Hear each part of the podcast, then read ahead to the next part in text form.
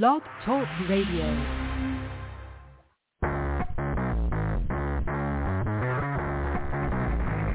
Hello and welcome to Action Radio. This is Greg Penglis coming to you from the historic district of downtown Milton on the banks of the beautiful Blackwater River. And now let's get into Action Radio. Well, so the power went out about half an hour ago, so I'm a little nervous thinking, you know, are we going to be on the air? Are we not going to be on the air? You know, can I do the show? Can I not do the show? Uh, if the power goes out, then just uh, wait around. I will start another episode, and unless the episode's about to end, in which case I'll just call it a day. so you never know quite what's going to happen around here. So that's that's one of the the, the joys of being in the South. We had, uh, you know, other things in California like the earth shaking, you know, New England, like, you know, mass amounts of snow falling down. So every, every place has its charm and its idiosyncrasies. And, and this happens to be one of those areas where the power is not the most reliable.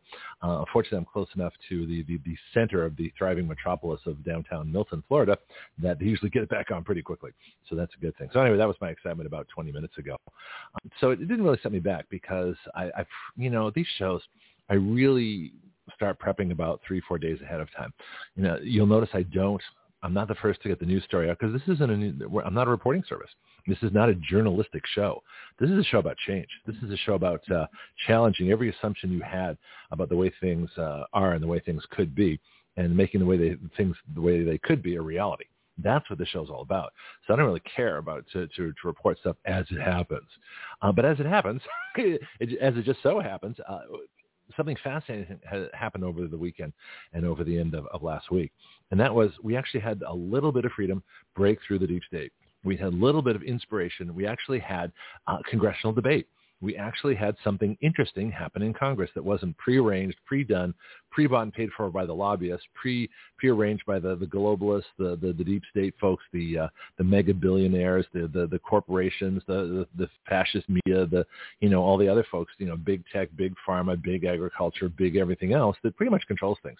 I uh, have for some big judiciary. There's another one you know, big court. I'm going to start a new term here, big court. You know, so so uh, in a world where almost everything is prearranged, everything is, is pre-done, where we all know that, that COVID was a was a dramatically uh, arranged hoax, you know, fear campaign, uh, terrorizing, brainwashing, mindlessly uh, controlling uh, situation to do nothing but get government power and steal the election from Donald Trump. That's what COVID was all about because it was basically a flu bug that got a whole lot more attention.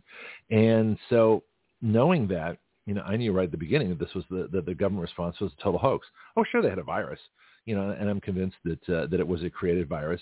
In everywhere from the Pirbright Institute in England, in one of those places you don't hear about that I look into, okay, uh, all the way to uh, Wuhan, maybe. You know, there's a North Carolina Army uh, uh, thing, not not uh, who is it, whatever that lab is there that they they get all kinds of stuff.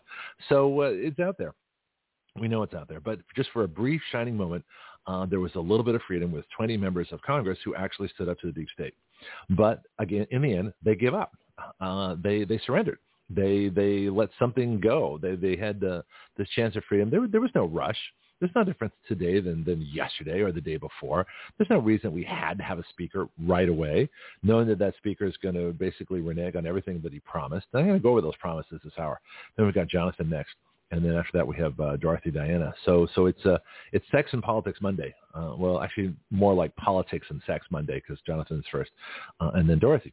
And so as we go through the, the, you know all the events that have happened, I'm going to try and explain what the propaganda is, where where what the things that you're not hearing on the news.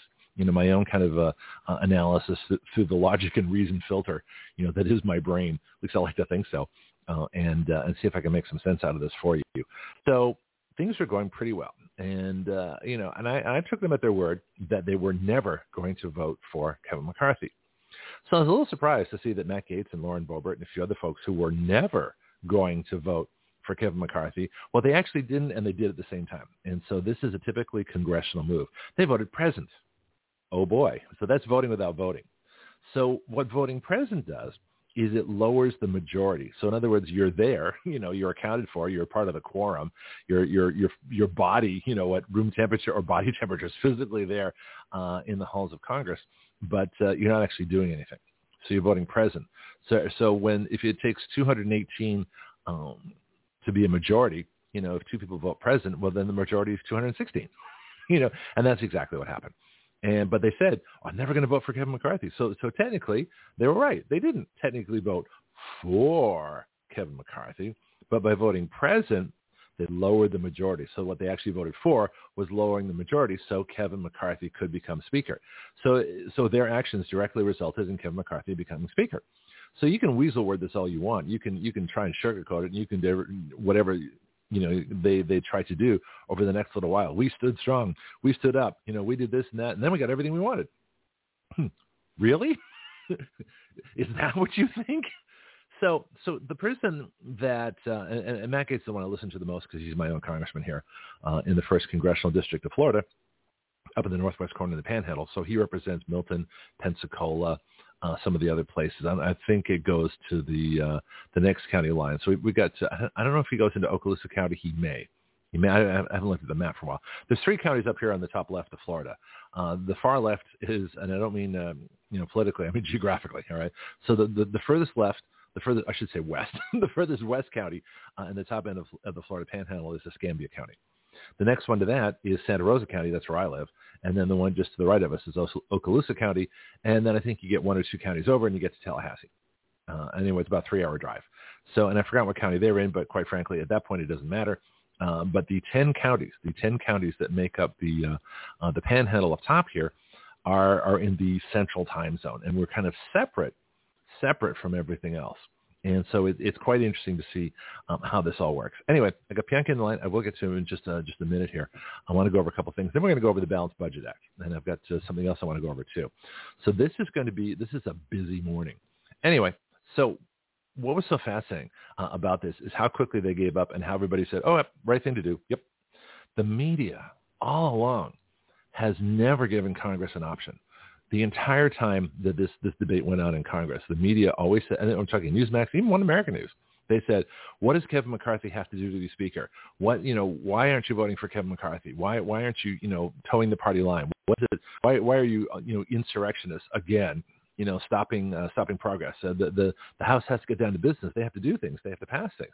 And the only person that can do that, the only person is Kevin McCarthy. There's not one single journalist that said, well, what about? Well, maybe they they said when they actually voted for Jim Jordan and uh, Byron Donalds and some other people, but they never said why are you voting for Kevin McCarthy? You know, he's he's proven that he's uh, you know that he's never followed through on his promises. Why why you know why aren't you standing strong? Why aren't more of you standing strong? See, it was always for Kevin McCarthy. That's the way that works. So before I get to um, Pianki, there's just a couple things. One, it seems that Tucker Carlson is the only major figure standing out against the deep state of the major media people. And it's fascinating to watch. And he gets away with it because he's as popular as he is. So once you get to a certain, so if you're, if you're, if you don't, if you're being completely suppressed and, you know, in, by big tech like me, then they don't worry about me.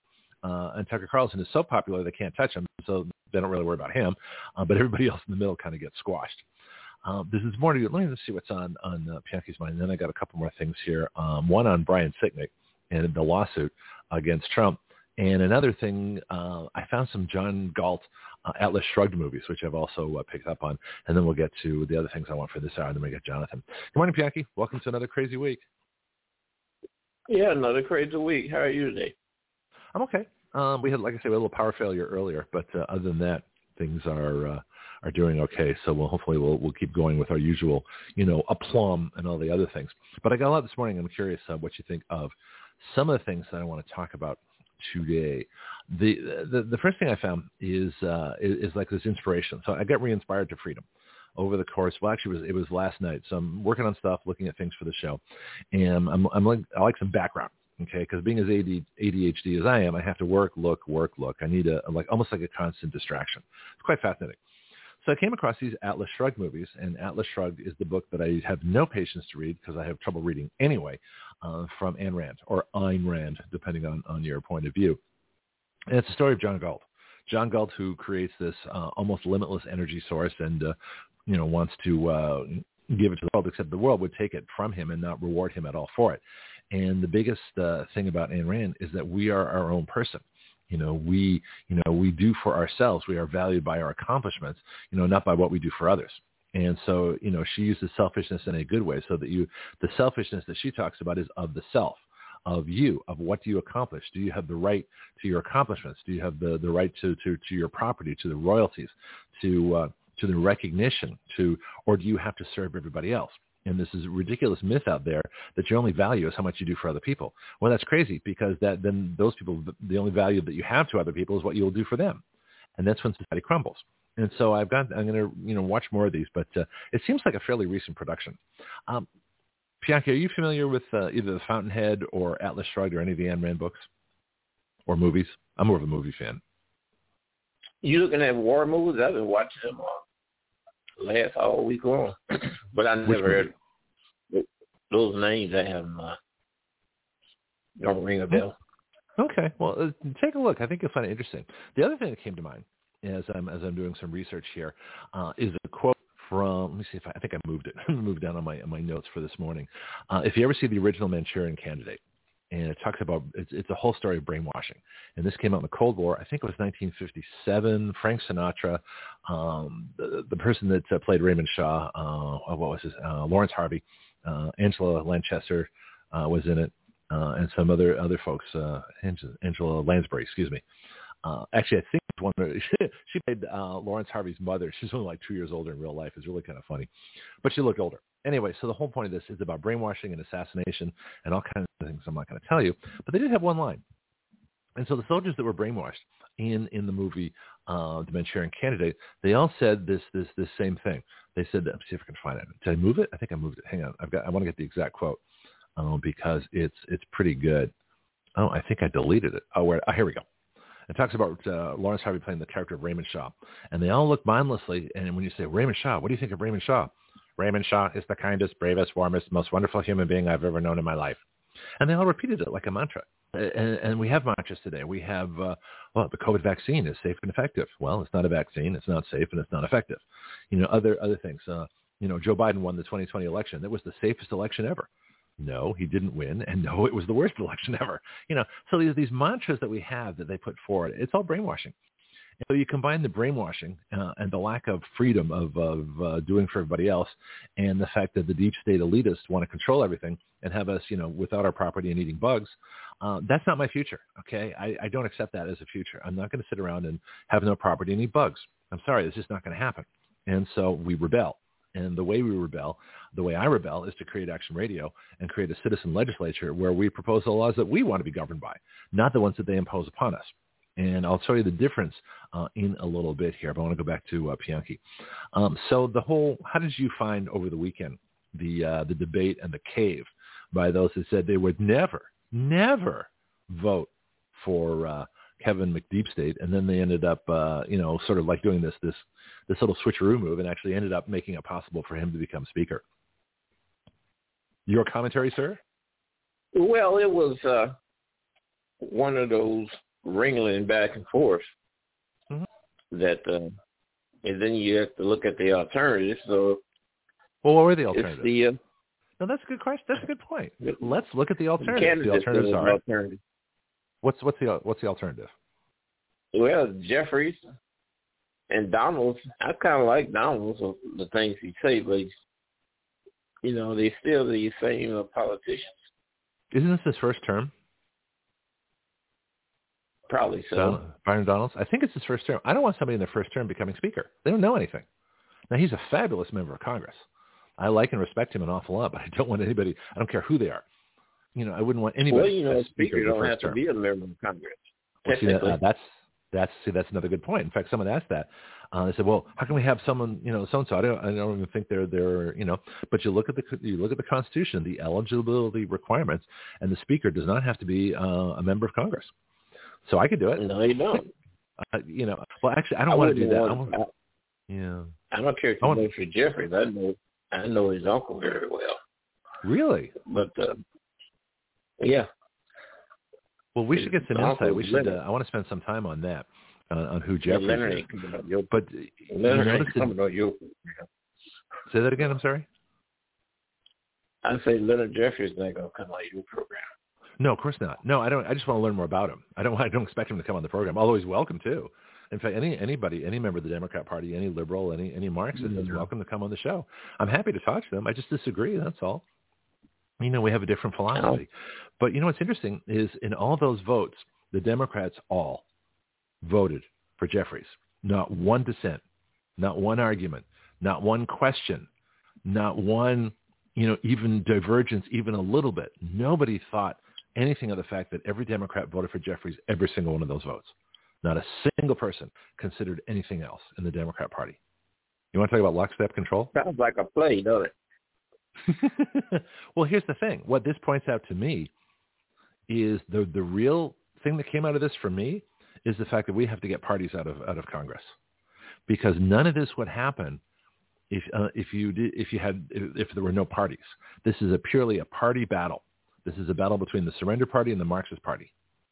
And so the the the extent to that works, the, the Republicans who want to do anything have to appeal and appease the Marxist Party, which is what Kevin McCarthy does, in order to win.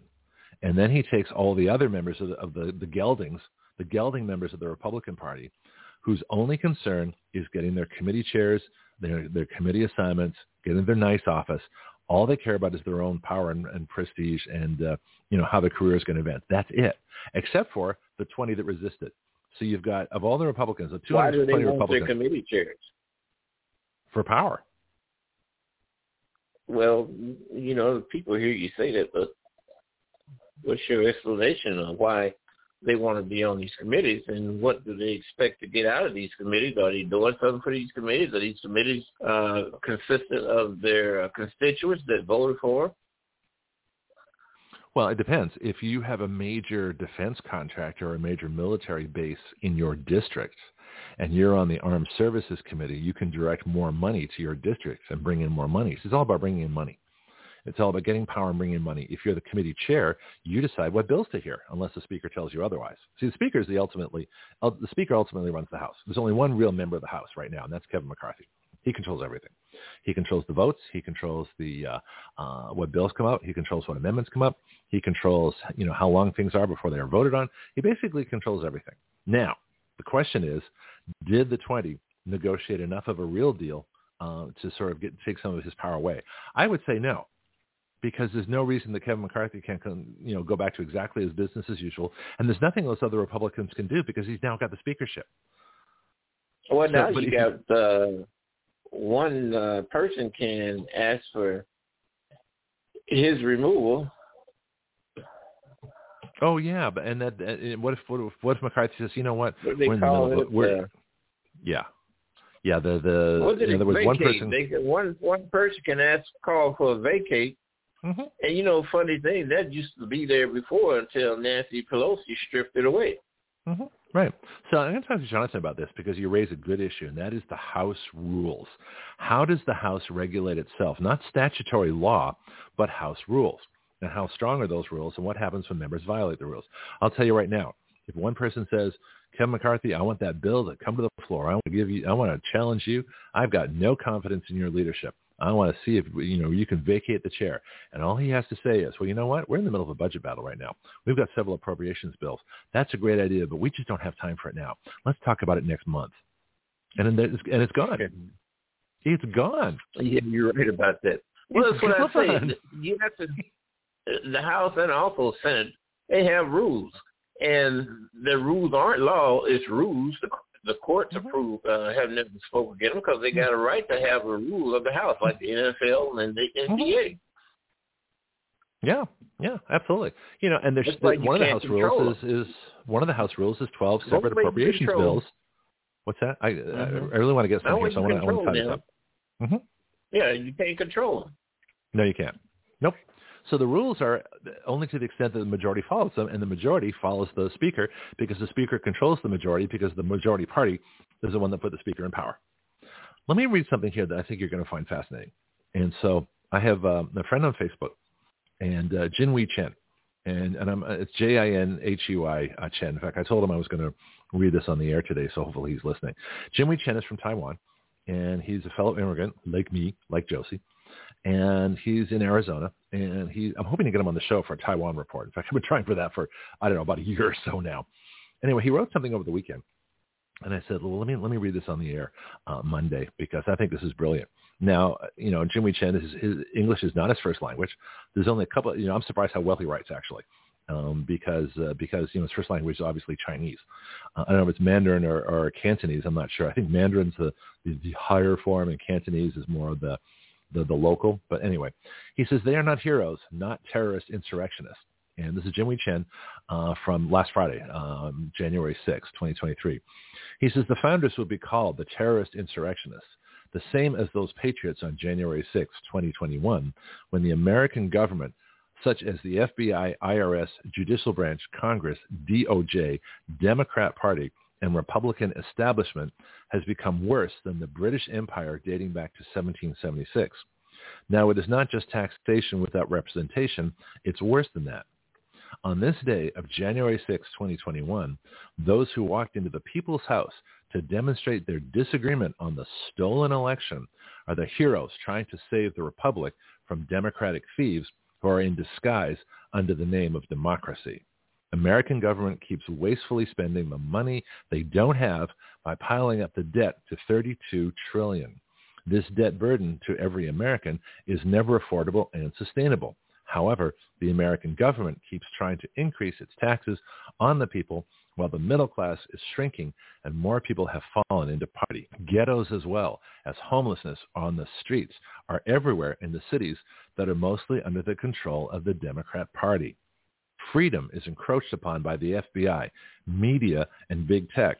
They do evils with the superpower they believe they have, and they can do whatever they want. Without independent thinking and a free mind, a man or woman is not completely free. New mindless slaves are created by brainwashing, cheating, fooling, intimidating, and failing in education. Justice has been losing its character. It is corrupt and under Democrat government promotion, crimes are encouraged, criminals are protected and released without trial, and personal and business victims are thrown out of the court. Then, new victims just give up filing reports. This is how Democrats decrease the crime rate. They just do what the CCP teaches them to do. That's the Chinese Communist Party. Excuse me. When judicial branch, when the, I'll just say the, when the judicial branch is corrupt, inept, and threatened, it encourages Democrat thieves to tactically, uh, tactically steal the election by any means. Fairness and transparency in the election have become an American daydream the election has given in to the selective theft of the key positions that the Democrat Party intends to take. Thanks to those heroes who stood up and voiced their disagreement, today they are falsely accused, politically persecuted, and jailed. Tomorrow they will be acquitted and declared to be the heroes rather than terrorist insurrectionists that saved this republic with their bravery and even their lives. I hope it doesn't come to that, but I'm, I'm, prepared for it anyway. Uh, he says the perils of the country are from within, in the government, at the Capitol, in the White House, with the media and big tech control, manipulation, and propaganda. There is not much difference between the Tiananmen Square massacre and the January 6th crackdown when the government turned into becoming the enemies of the people, not for the people.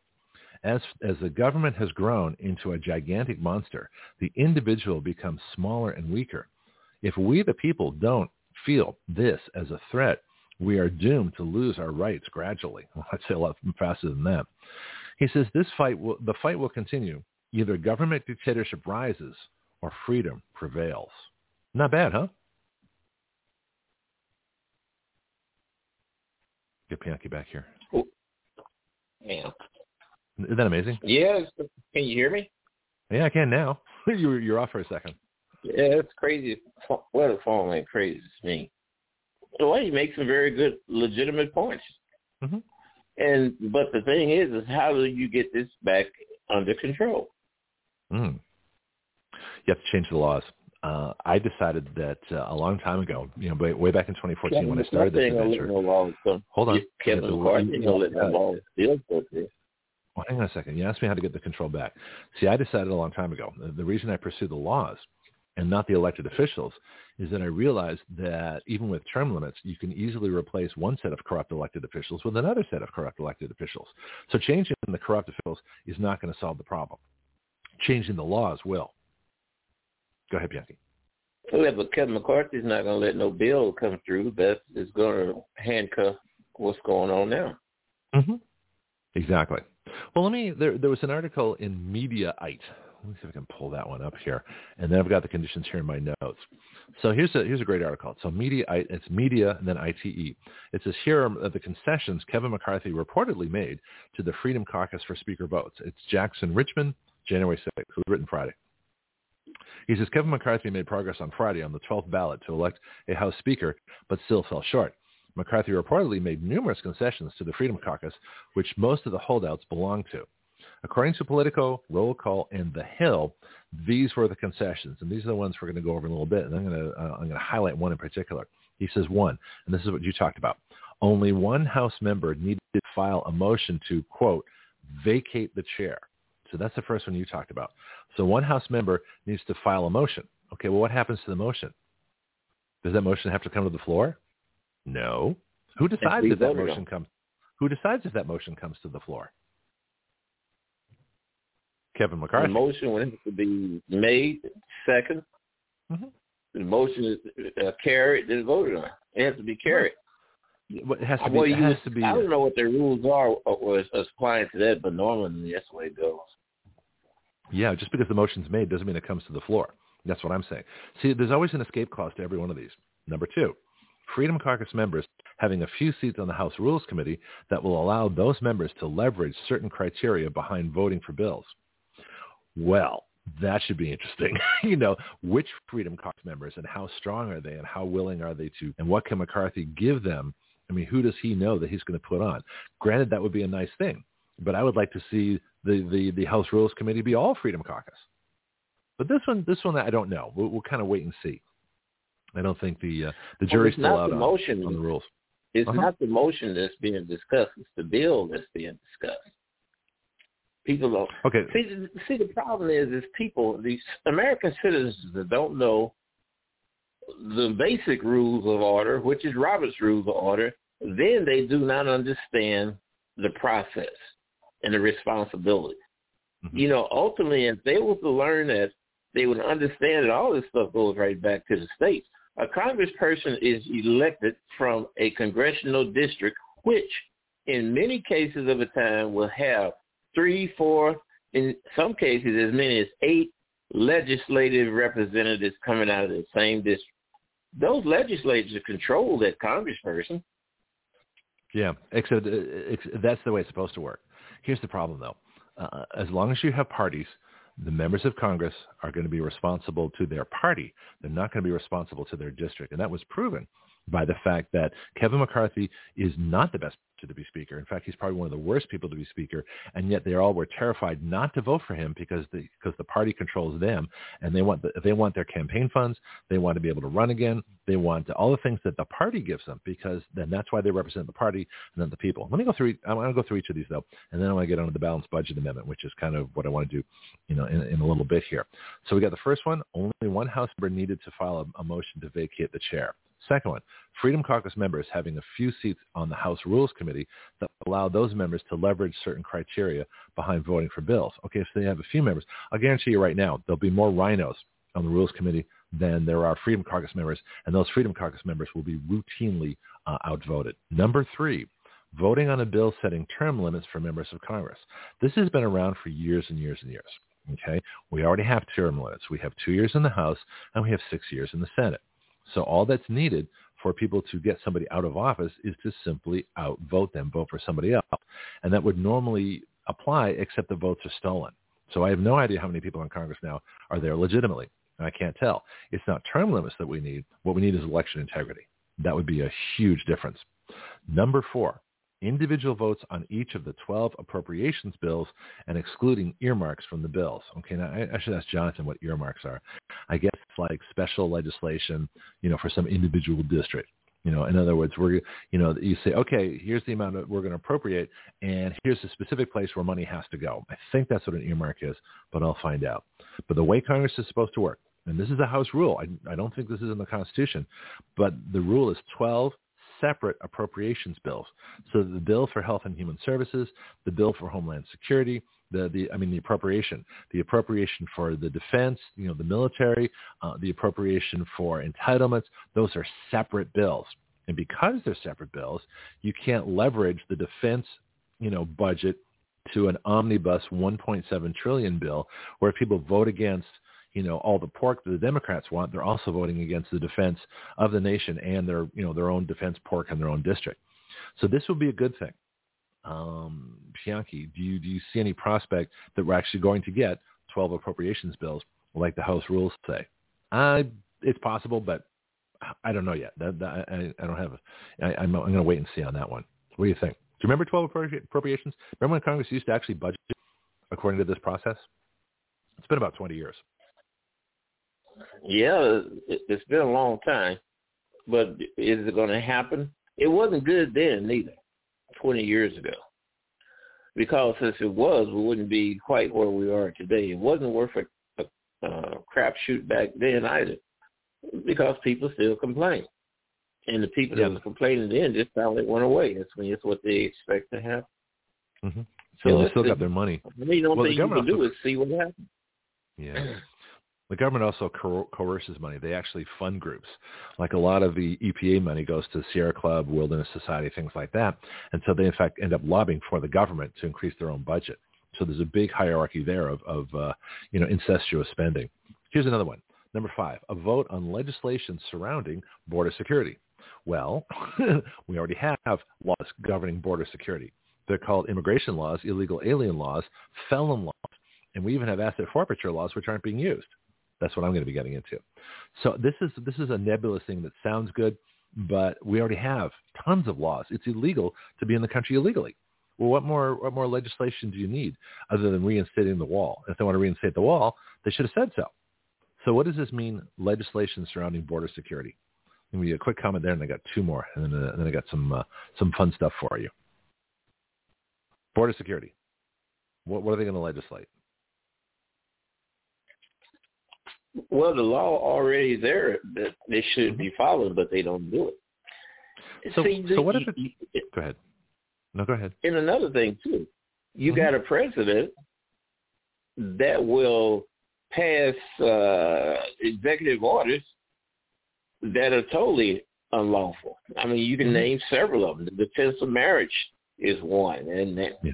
and it's anti-lynching. So they are disregardful of the law.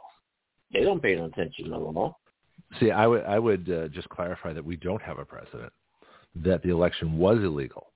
That the folks who uh, you know the the Brandon electors. In fact, I was I was trying to find an article uh, that I read from was the best description of January 6th I ever found, and I think I I, uh, I deleted that article by mistake, but it's on one of my shows.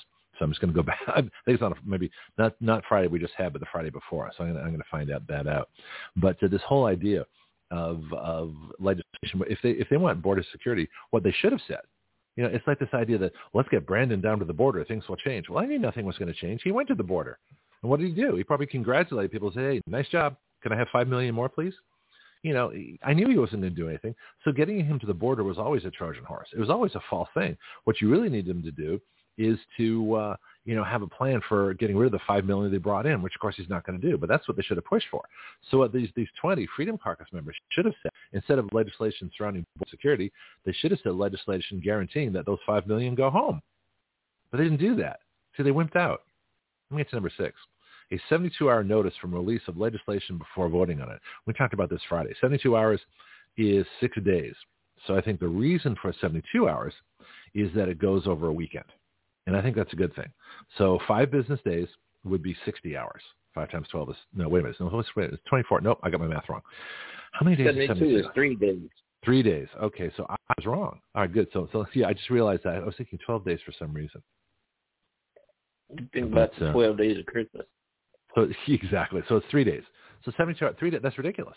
Why is it that a public comment for a regulation is 30 days but major legislation costing billions of dollars in Congress is only three days. That's absurd. It should have been 30 days. So they goofed. I agree with you on that. Yeah. Okay, cool. And the last one, before I read what the balanced budget amendment is, I want to get your opinion. And the last one they wanted for is a vote. You know, it doesn't say it's going to go their way, but just said a vote on a balanced budget amendment. What do you think of that? The balanced budget amendment. They're not going to agree to that. You know, another major problem is that people don't have the opportunity to listen to summaries like what you give the majority of the time. You do a very excellent job of giving summary. Well, thank you. I appreciate that. Hopefully I can do it again right now. so everybody, so your perception, uh, if I don't say anything else, what does a balanced budget amendment to the Constitution mean to you? Well, I know happen? what it means personally, but okay. most people don't. And you don't spend no more than what you bring in. Mm-hmm. Is that guaranteed? So if the Constitution says the Congress shall borrow money. Ah, so now there's, there's the difference. Now my constitutional amendment takes away the power to borrow any money. And there are no conditions. There are no exceptions. There, it's it. Congress cannot borrow money. That's my amendment. All right. This balanced budget amendment, the perception is, and you're absolutely right, that Congress cannot spend more than they bring in because that would unbalance the budget in favor of a deficit. And in other words, a deficit is, is borrowing money, is spending more money than they have coming in in revenue. The yearly deficit accumulates into the national debt, which is the total accumulation of all the budgets where they spent more than they took in, and is now $31 trillion. 31.7 from that last bill. So the perception is that if Congress ratifies a balanced budget amendment, two-thirds of the Congress, both houses, and three-quarters of the states ratify a balanced budget amendment, then Congress will not spend more money than they take in. And I'm here to tell you that's a bunch of BS. What they will actually do is enshrine a slightly more difficult procedure for unbalancing the budget, but they're not going to stop it. So the balanced budget amendment is a Trojan horse. It's not true.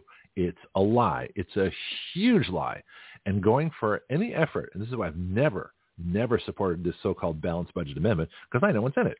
So let me tell you what's in it, and then you tell me if you think this is going to safeguard the Treasury in our future.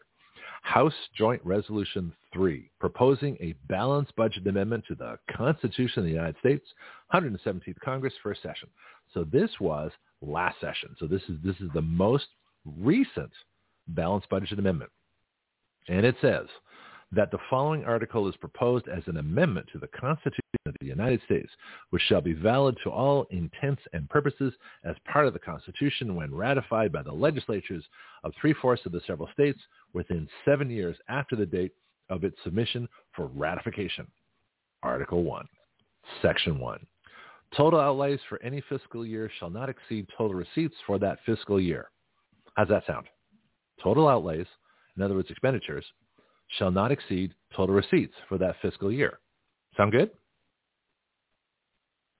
Well, yeah, but you don't know what your final amount is going to be on total receipts. Okay, but it just says total outlays for any fiscal year shall not exceed total receipts.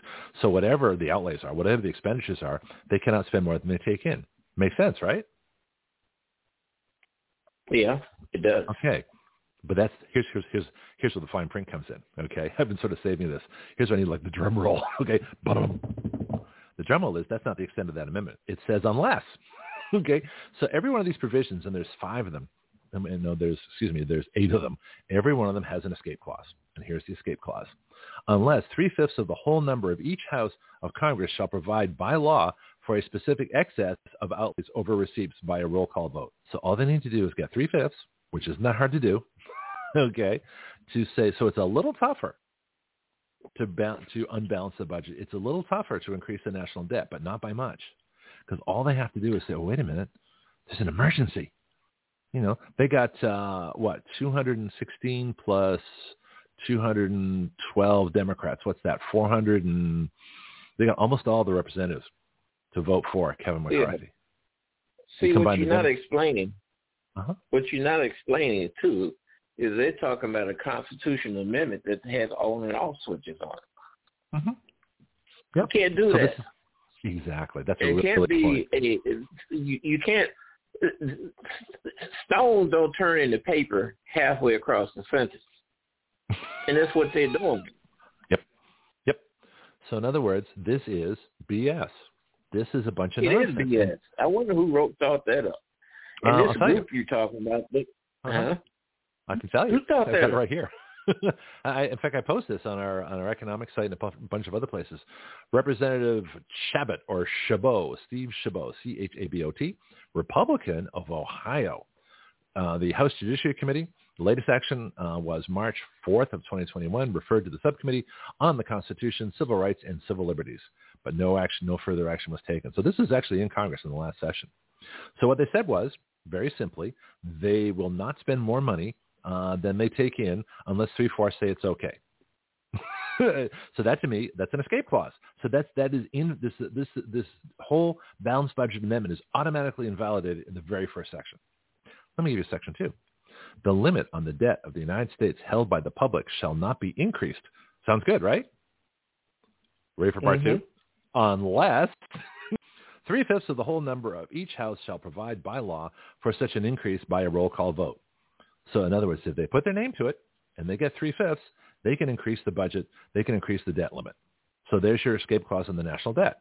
So the first one is an escape clause on the budget. They don't have to stick to the uh, the budget. The second one is an escape clause on the national debt. I'm still waiting to get this balanced budget amendment part. We haven't gotten there yet. Let me give you section three. Prior to each fiscal year, the president shall transmit to the Congress a proposed budget for the United States government for that fiscal year in which total outlays do not exceed total receipts. So in other words, the president has to submit a balanced budget. Well, how much how much validity does, does the president's budget have? Never had in the past. Exactly. Have you heard the term dead on arrival? The president's budget is meaningless because where do all revenue bills start? Our revenue bills supposed to start in the Congress. They start in the House. Congress, the Constitution yeah, the specifically. I'm sorry, so the House of Representatives. Right. So if all revenue bills start in the House, the presidential thing is nothing. The only time the president comes in is after the House Senate pass a budget. Then the president has some effect. But until then, it's just paper. So Section 3 is meaningless. Section 4, no bill to increase revenue shall become law. Sounds good. That means no tax increases, right? No bill to increase revenue shall become law unless, here we go, approved by a majority of the whole number of each house by roll call vote. So in other words, they can increase taxes the same way by majority vote. That's what that means. Yeah, what you got going on is you got uh, Congress amending the Constitution as they go along. Mm-hmm. Yeah. Well, here's the other thing too. If expenditures exceed revenues, this means they can increase revenues by a majority vote. Oh. So all they have to do is increase taxes. They can tax as much as they want because it's right here. It's a constitutional amendment. They, are giving themselves the power to tax Section 5 the Congress may waive the provisions of this article for any fiscal year in which a declaration of war is in effect. See, that's the problem. Nope. That's, that's another problem. problem. The Constitution is the Constitution no matter what the conditions of the nation, whether it's mm-hmm. a snowstorm, heat storm, volcano, earthquake, war, uh, or a national holiday. It's still the mm-hmm. Constitution. And the whole purpose, uh, see, the, the, the, War Declaration of Power does not say that you can exceed uh, the budget or you can do anything you want. That's not there. Declaration of War is the only way the president can actually go to war. But here's what it, here's what they're saying is that anytime, and that, this is why I purposely left that out of, of the amendment that I wrote. If you want to go to war, you better save up for it in advance. And this was the whole point of, of taking away the power of Congress to borrow money is that they can't stay in places like Afghanistan for 20 years because they, they don't have the money to do it there's no allocation because they're going to have to take it from somewhere else, and someone else is going to scream. So what the only way to do this is to have a prohibition on Congress borrowing money. No exceptions, no conditions, no no unlesses, nothing like that. It gets worse though. This is still Section 5. The provisions of this article may be waived for any fiscal year in which the United States is engaged in military conflict, which causes an imminent and serious military threat to national security and is so declared by a joint resolution. Well, that's how they've been funding all the wars, right? They've been funding all. How do you think we got the budget for Iraq and the budget for Afghanistan? They said, well, this is an emergency. This is a national emergency. We need to fund it. And so they do. So this guarantees all the funding that they want, regardless of the balanced budget amendment, regardless of the budget, if a majority of both houses say we're engaged in a military imminent and serious that's an imminent and serious military threat. That's nuts.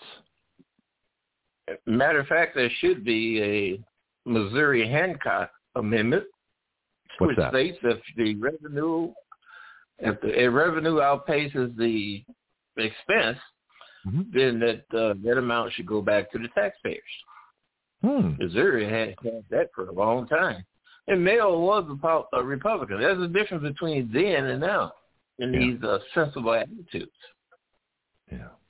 No, no, I, I agree. I think that's a wonderful thing. We should write that up for the federal government. Let me give you number six. Let's still the balance. This is still the, the balanced budget that people think is going to stop Congress from spending more money than they take in. And I, I just proved in the first five sections it's a bunch of BS. Section six, the Congress shall enforce and implement this article by appropriate legislation, which may rely on estimates of outlays and receipts. So they don't even have to have the facts. They don't even have to the actual outlays. They can guess. Well, we think we're going to make um, six bill six trillion dollars in revenue, so we're going to spend six trillion dollars. Oh, we only got five trillion. Well, I guess we'll have to make that up with borrowing. But our estimate was we were going to take in six trillion dollars. There's your escape clause. There's your borrowing clause right there, section six. You're absolutely right. It sounds like one of these African country constitutions. Yeah. I, I'd like to study those. If you have a, a constitution of an African country, I'd be very curious to read it. Do you know what else is interesting, interesting to read too? Is the Confederate Constitution. Have you ever had a chance? There's some very interesting things in it for for our present government. Uh, if you take out, obviously the slavery sections, the authorized slavery, but if you read this, the Confederate Constitution, the limits on the federal government from the Confederate Constitution are really interesting. I might drag that out someday and uh, and cover that. Okay, here's number seven. We've got we've got two more. Section seven: Total receipts shall include all receipts of the United States government except those derived from borrowing. What? Wait a minute. so so so they don't count borrowing. Uh, okay, uh, it says total outlays shall include all outlays of the United States government except for those for repayment of debt principal. I'm not sure about this one. I, I need I need somebody with, with more economic knowledge than me to translate what that means. Total receipts shall include all receipts of the United States receipts. In other words, that's money coming in, right? That's revenue of the United States government, except those derived from borrowing. So they're excluding borrowing from that the means that it means that your expected income amount can never be pinned down. Especially, see, your expected income, your expected income amount is it can't be uh, pinned down because it may be less or it may be more. But what they're saying that the, the expected income amount can always be more because they borrow and borrow and borrow. Well, it seems to me too that the whole point of the balanced budget amendment is that they don't borrow, and they've just given themselves a clause for borrowing. And not only have they given themselves a clause for borrowing, they've exempted that borrowing from counting as revenue. so, in other words, they, they, they, the, the borrowing is, is, is outside the budget. It doesn't count. Just it's like just he- extra money. just like he is giving Capitol Police raises, where you just got off, what is September, October, oh, here we are in January, three months, almost four months later than the proposed budget, and you already have increased the expenditure, and the, and the budget is not even settled on. It just about that? continues to go on. It's a bunch of hogwash. this is why Uh, make so sure funny. you put this. Uh, make sure you put these points up. Oh, it's, it's actually anybody can find it. It's uh, I, I posted in the economic page. I posted, I think, our government page. I posted. I'll put it back in the Action Radio uh, group. But it's House Joint Yeah, Resolution Three. so. House Joint Resolution 3, 117th Congress. Okay, I'm undone. It gets worse. it really does. So the second part of Section 7, total outlays shall include all outlays of the United States government. I guess that's what spending money, except for those for repayment of debt principal. Well, they never repay the debt principal. I don't think they've ever touched the debt principal. Hell, they're barely covering the interest. So what does this mean? Total outlays? So any money they spend on debt principal doesn't count as, as debt. So in other words, they can say something goes for debt principal, and that's not counted in this balanced budget amendment. But what if it doesn't go to debt principal? What if they spend a trillion dollars on debt principal and then redirect it to uh, their favorite welfare program? Well, it's like the uh, paying off of a car loan or mortgage. You can pay more on the principal Mhm. every month along with your normal, uh, your scheduled payment. Mhm. So that's what they're fashioning it off of. Mm. And this doesn't even count money laundering, you know, through Ukraine or anywhere else. Here's the kicker. Section 8. Are you ready for this? This article shall take effect beginning with the fifth fiscal year beginning after its ratification. It doesn't take effect for five years. But they still got some uh, more stuff that they were scared Trump was going to disrupt that they've got to get uh, carried out. so everybody can have their sandwiches. Here's what else can happen in five years. They can overturn it. They can ratify yeah, it. it's a rule. They can ratify it, overturn it three years later. It's gone. Why it's would you a wait? rule and it's a law. If it's that critical to amend the Constitution with a balanced budget amendment, why would you wait five years for it to take effect? Well, exactly. Plus, you wouldn't have these switches, on-off switches in there either. Mm-hmm. This. See, the on-off switches let you amend as you go along, that is, and that's not right. It should be one thing, and that's it. Yep. This is. And, and every person you talk to don't know, have a clue about what you're saying. You know what I mean? When you speak along uh, these analytical review terms, they don't have a clue. That's why come this stuff is, is getting completely out of control. Well, the media didn't. Rep- the media would not report what I just reported. Nobody no, actually they not because yeah. the media the media benefit from Pfizer's uh, revenue increases. Why? Yeah. And because Pfizer will be taking out ads with the media. So the vested interests, those that want to have complete control to borrow us into economic suicide, would never do what I just did, which is read the actual balanced budget amendment that was in the last Congress. Congress could have ratified that. Nancy Pelosi and Chuck Schumer could have had that ratified in the last session, but they didn't because I think they knew it wasn't going to work. I don't know what's going to happen Democrats play games like they play games turning to Jeffries, who is black, to uh, Well, wait a minute. to, to set the table. Let's see, but the Republicans matched it. They they matched a black person with a black person. Well, they should have. Th- th- That's exactly right. They should have. But Oh, okay. ultimately, ultimately, the results is going to be the same. You're still not moving away from. Uh, it, see, if you're doing the right thing, don't matter what color of skin, it's the right thing.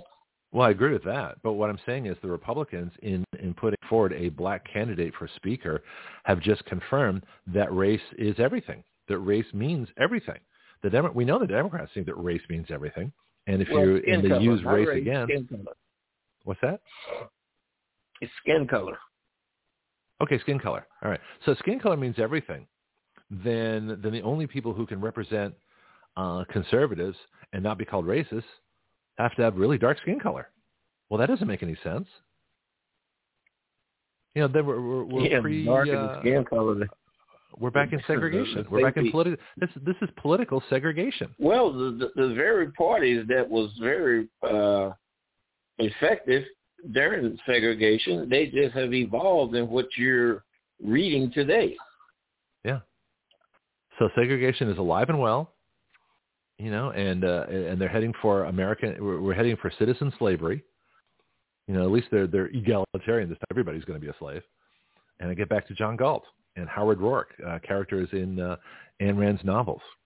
So y'all should watch, go watch The Fountainhead, you know, and uh, and watch Atlas Shrugged. You guys will get a wholly different perspective on on what it means to be a, a human being and to get the recognition and the credit and the ability to keep the fruits of your labor, and that you do not have to serve your fellow man. You know, I'm I'm doing this not to serve everybody else. I'm doing this to bring about my own freedom. And in bringing out my own freedom, the only way I can bring out my own freedom is to bring out everybody else's with me. you know, and that's okay. Yeah, because if everybody else is a slave and you are trying to be free, what good is it? I cannot be free if the entire rest of the country is enslaved. I can't. I can't live as a free man. And that's my goal. All right, let me play a couple things. It's 7.53. I'm actually noting the time now, so make my notes, my show notes a little easier to do. Play a couple things. Jonathan's going to join us in just a few minutes, so we'll have a couple minutes to chat um, after I get back, and uh, we'll do some more stuff. Greg Penglis here for my book, The Complete Guide to Flight Instruction. Everyone at some point in their life wants to learn how to fly. Few try. Even fewer go on to get a license. I believe a major reason for that is how we teach people how to fly. My book is designed to help you navigate the flight training system, but it's so much more than that. It really describes an entirely new way to teach flying. So if you've never tried a lesson or got discouraged in your training and quit for any reason, this book can help you. Don't be a rope pilot who just follows procedures. Be a thinking pilot who makes great decisions, who understands all the reasons why we do what we do. You can incorporate these principles into your own flight training at any time. The complete guide to flight instruction is featured on the Action Radio with Greg Penglis Facebook page and is available from Amazon.com.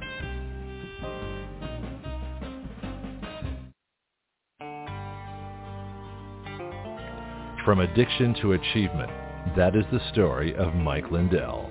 It started with My Pillow and now goes to My Coffee. Action Radio is proud to be an affiliate of My Pillow. Our discount code is the same for all our product affiliates, WYL, which stands for Write Your Laws. My Pillow pillows are guaranteed the most comfortable pillow you'll ever own.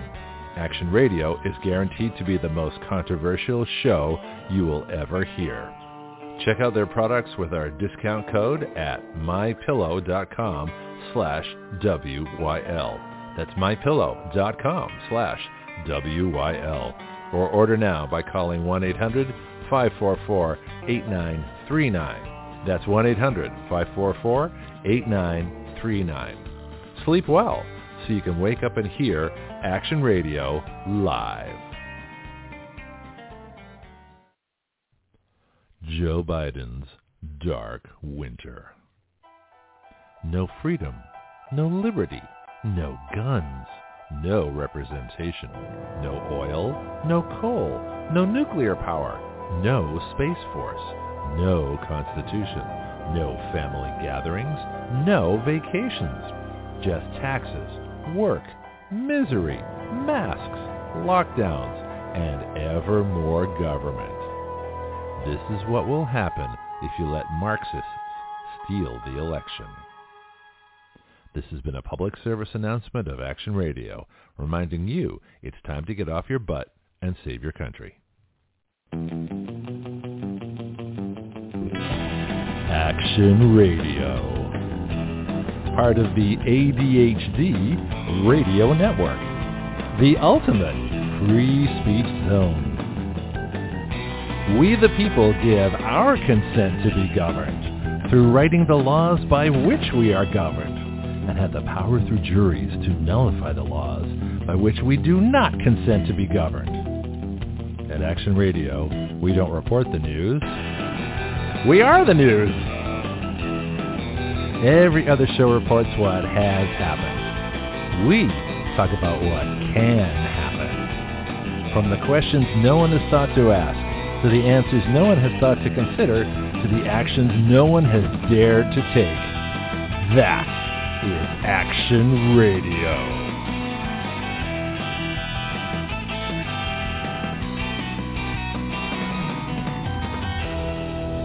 And we're back a couple minutes before Jonathan Moseley joins us, and he's been sending a, a variety of articles. Again, I'm going to ask him about the whole idea of house rules uh, and, and, different things like that.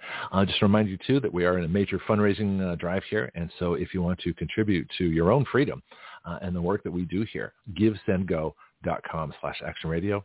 That's givesendgo.com slash action radio. Our website you can share for the show, blogtalkradio.com slash citizen action, and our legislative website where the real work is done. We talk about stuff here, but we do stuff there. And that's at writeyourlaws.com, W-R-I-T-Y-O-U-R-L-A-W-S, writeyourlaws.com. All right, Pianki, in the, in the couple of minutes we have before uh, Jonathan, um, I got a question for you. And this is something that happened just uh, in the news over, I think it was yesterday I first heard about this. There's a lawsuit um, the, the, the partner, as they say, of uh, Brian Sicknick, uh, Sandra Sandra Garza. Sandra Garza has a lawsuit, a ten million dollar lawsuit. I'm going to ask Jonathan about this too, uh, against um, Donald Trump, saying that his actions January 6th contributed to the death of Brian Sicknick, who initially they said was killed by a fire extinguisher, which is a total lie, uh, and then they said died of natural causes. And I've got a third reason I think he died and I think that would totally uh, overturn this web this uh, this lawsuit. But uh, did you hear about this, Pianki? Did you uh, do you have an opinion on it? Well, I'm curious, you can't, I'll tell you. You can't tell sue, you what I think. You can't sue no federal official. Hmm.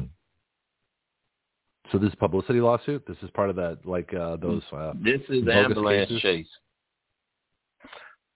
Well, I tell you, since since Jonathan's right here, let me let me. I'm going to I'm to bring him on right away. So Jonathan Moseley, our our, our legal expert, does the, the, legal report here on on Action Radio. Um, some this just in case uh, Jonathan missed that. Sandra Garza has a ten million dollar lawsuit against Donald Trump uh, for the I guess the um, the causing the death of whatever they put in the OJ thing, responsible for the death of Brian Sicknick who was initially, like I said, you know, the, the, the media was reporting he was killed by a fire extinguisher. That was anti-Trump propaganda.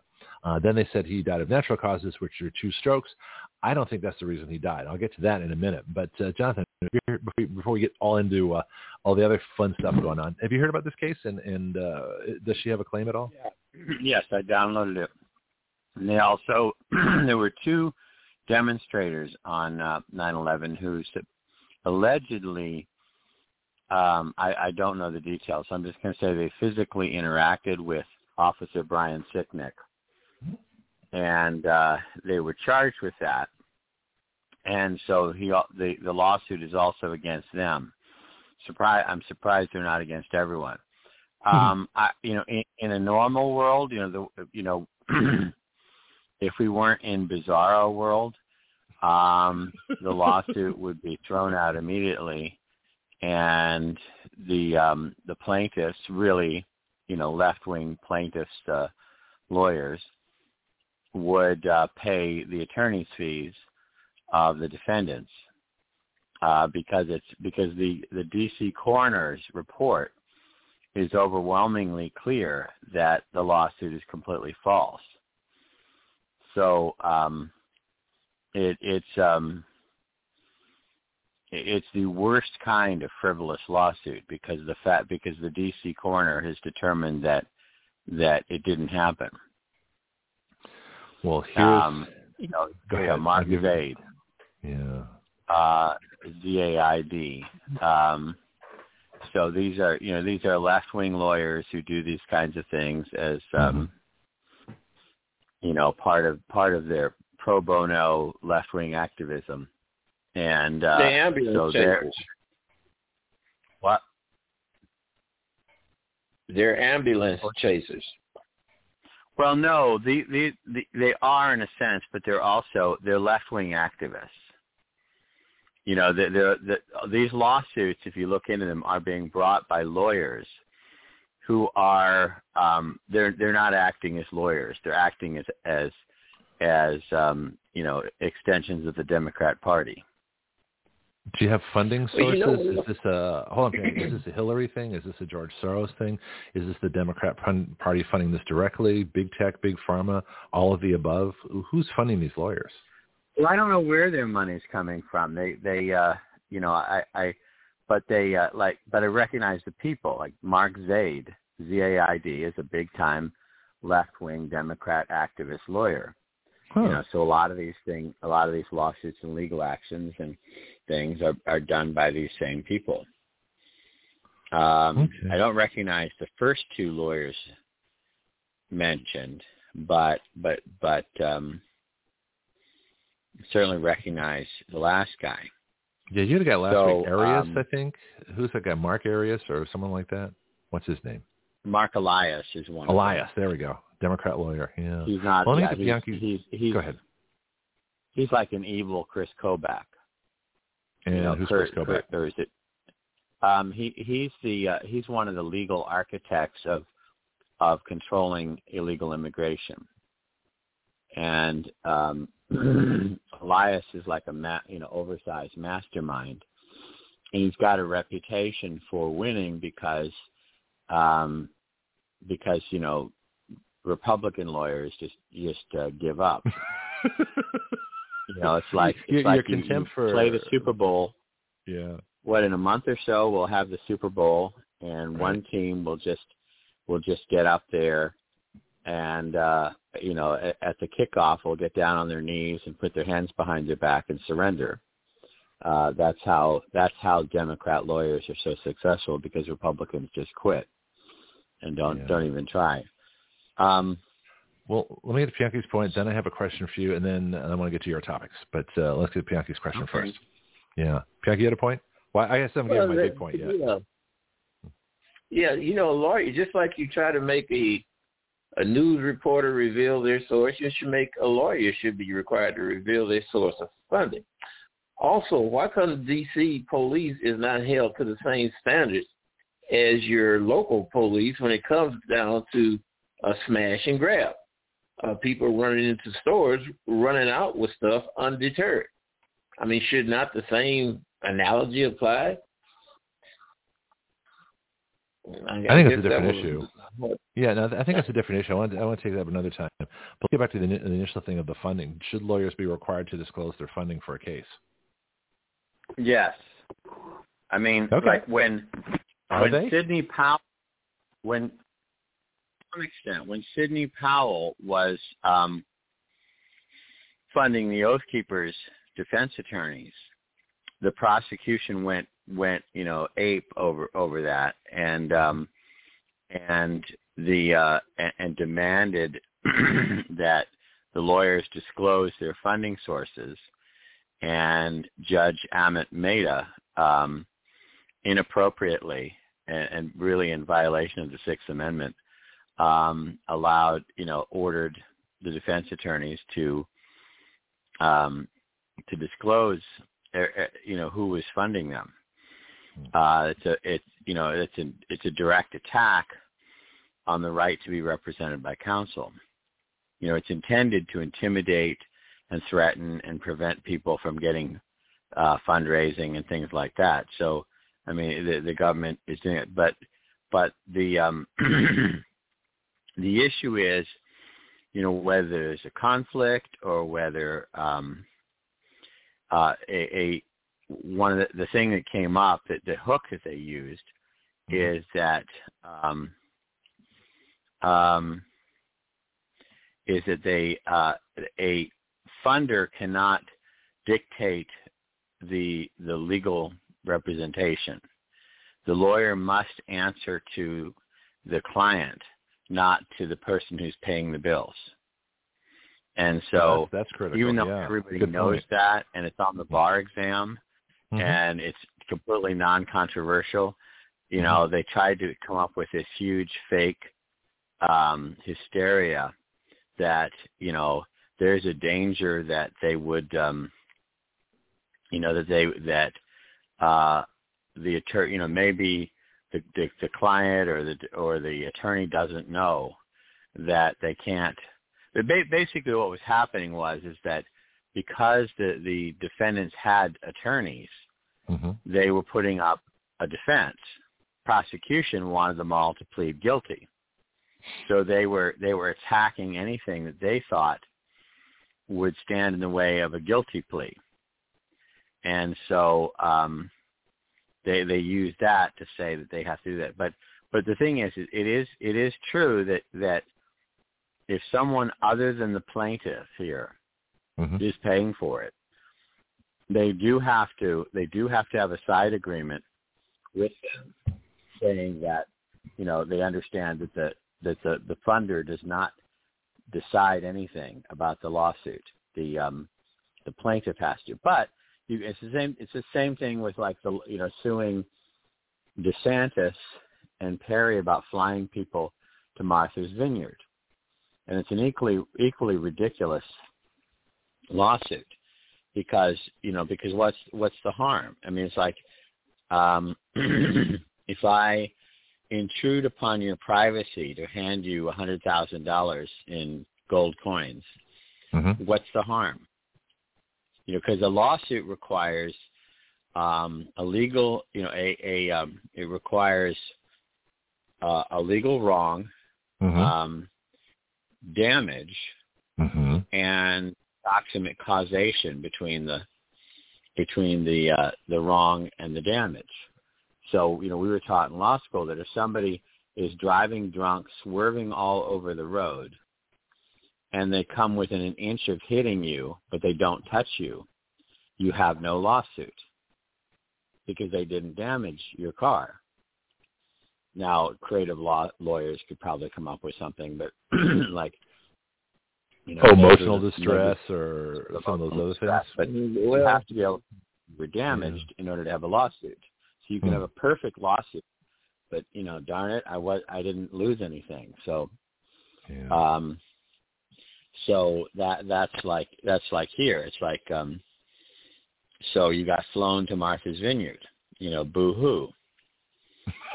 um, well, I, I think they should all go Uh, to the, uh, the the lobbies of all the federal buildings. Let me let me jump in for for, for my my take on this, and then Bianchi has a point, uh, and then I want to get on to Kevin McDeep date, uh, which uh, which I think is our, our big issue today. But the thing that people have forgotten, I did a show on this. I don't know if, if either of you remember this, but I contend that Brian Sicknick was the first death from the COVID shot. And the reason I say that is because he had two blood clots and causing two strokes for a 43-year-old healthy, you know, Capitol Hill police officer. And the reason, uh, the other reason is that the timeline works because they all got their jabs mid-December. Nancy Pelosi made sure that the Capitol Hill staff, Capitol Hill police, members of Congress were the first to get their jabs. And it makes sense to me that mid-December to January 6th, three weeks, there's every possibility that he developed blood clots and died because of the COVID shot. And the only way we'll find that out, uh, first of all, if he hasn't been cremated, um, but uh, if, if they do a, another autopsy and they actually look for blood clots, see, I don't know if the, if the coroner's report details, um, you know, what to what extent those blood clots were there. And if you got like those two foot long rubbery blood clots that people are dying from every day from the COVID shot, that might be the best defense in the world. Um, plus, it would alert people that uh, you've been wrong all along. That this this is the first public COVID death. Jonathan. Well, I mean, it's, it's it, it may be the most lied about death, uh, maybe other than than Epstein. um, and uh, they, uh, um, but but yeah, I mean the the D, the, the um, DC. I mean, I mean, the thing is, is there are so many different theories, none of them based in fact, Mhm. about Brian Sicknick's. You know, that on on January, because I, let me say, I have seen some legal pleadings. In fact, let me see if they were filed. To because well, first of all, let's back up because you know as as late as recently as January fourth, the U.S. Department of Justice, you know, a political appointee can make political speeches um, on their own, Mm-hmm. but this was an official act of the U.S. Department of Justice. Uh, they put out a press release honoring the five police officers who died as a result of January 6th. And of course, we know that's a complete and total lie. So um, I know of several. Let me check into this. Several um, and the thing is, we've had even even in the in the in the prosecutions, we've had um, references to, to to people dying or being being deadly or something like that. So, but the report is actually very strongly against the tide.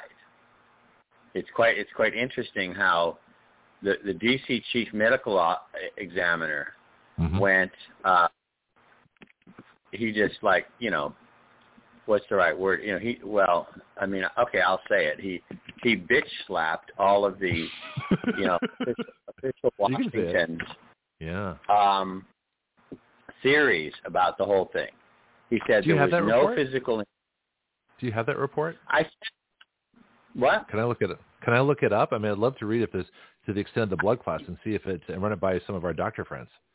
See if this is a COVID death potentially. i had it and i can't find where i where i had it Oh, so let's see if I can look it up. I was i was researching it Mhm. and um, I found a lot of quotes from it. And the news the news coverage is very is very strong. Um, you know, for example, he the, the the coroner says that if there is any injury that um, contributes to the death or hastens the death, it is not ruled as natural causes. Hmm. Uh, so um,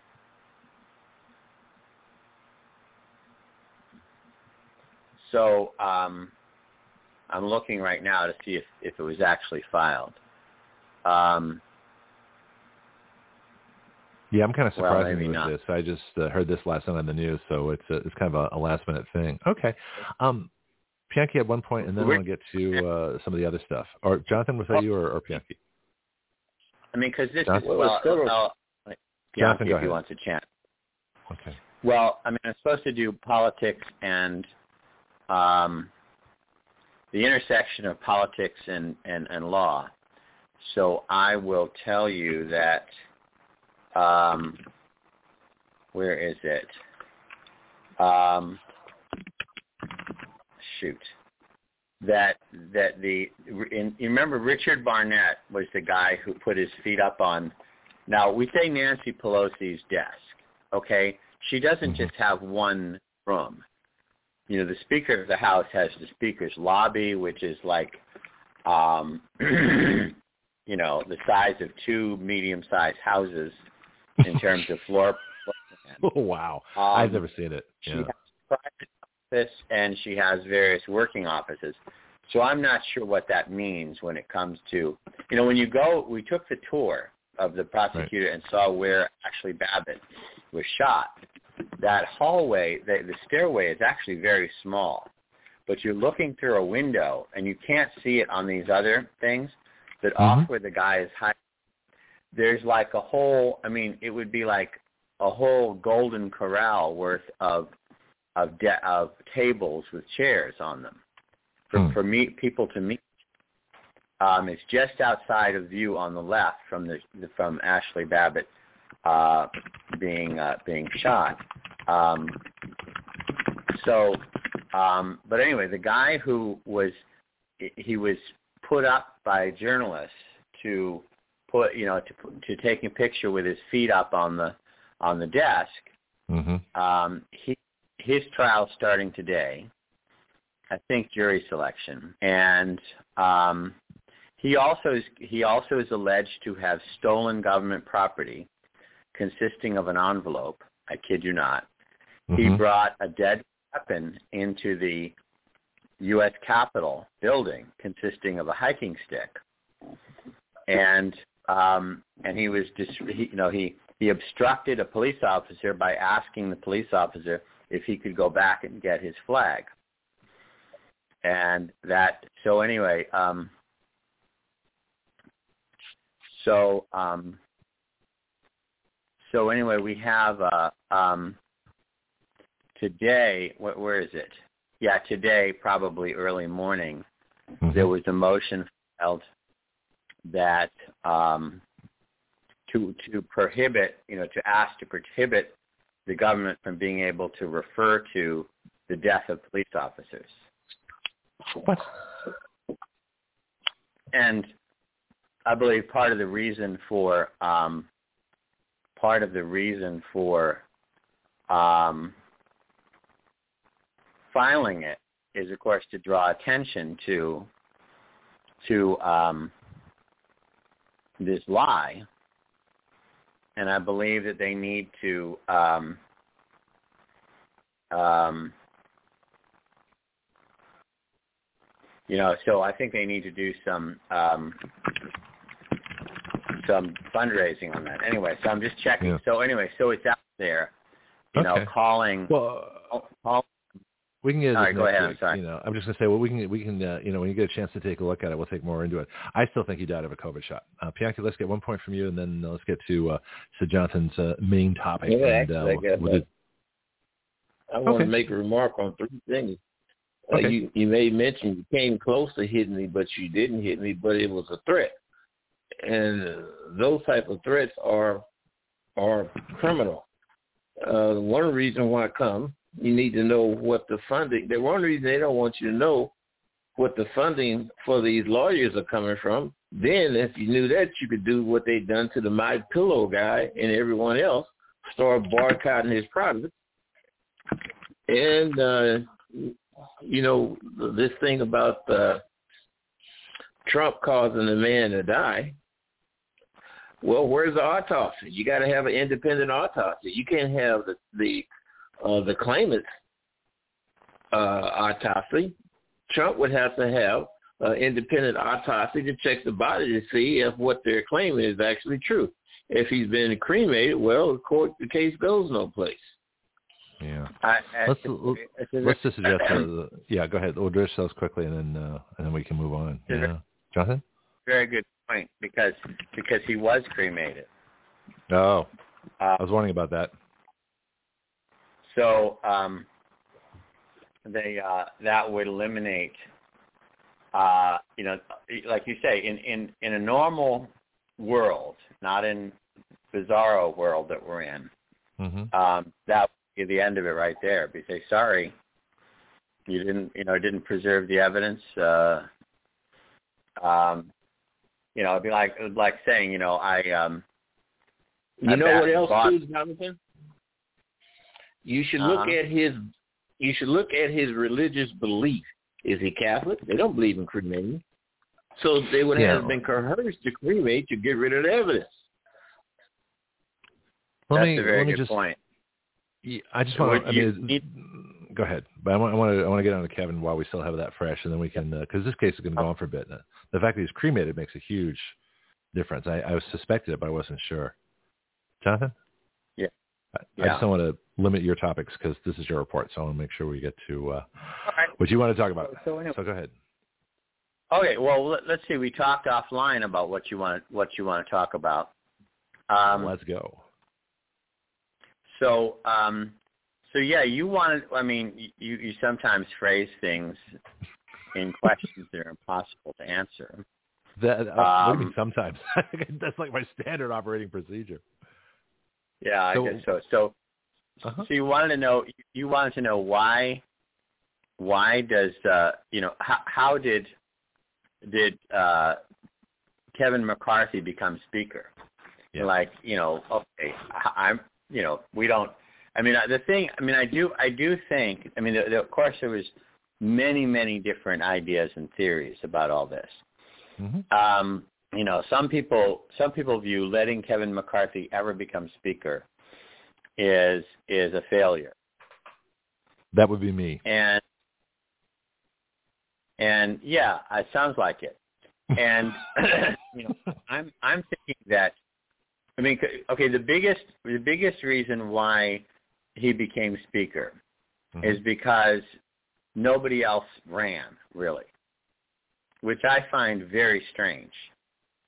In in in November and December, when it was obvious that we we already knew that he didn't have the votes, Mhm. nobody else would run. So so how are you going to fight, you know, all the way to the end to keep Kevin McCarthy from being speaker if nobody's willing to to uh, to be an alternate?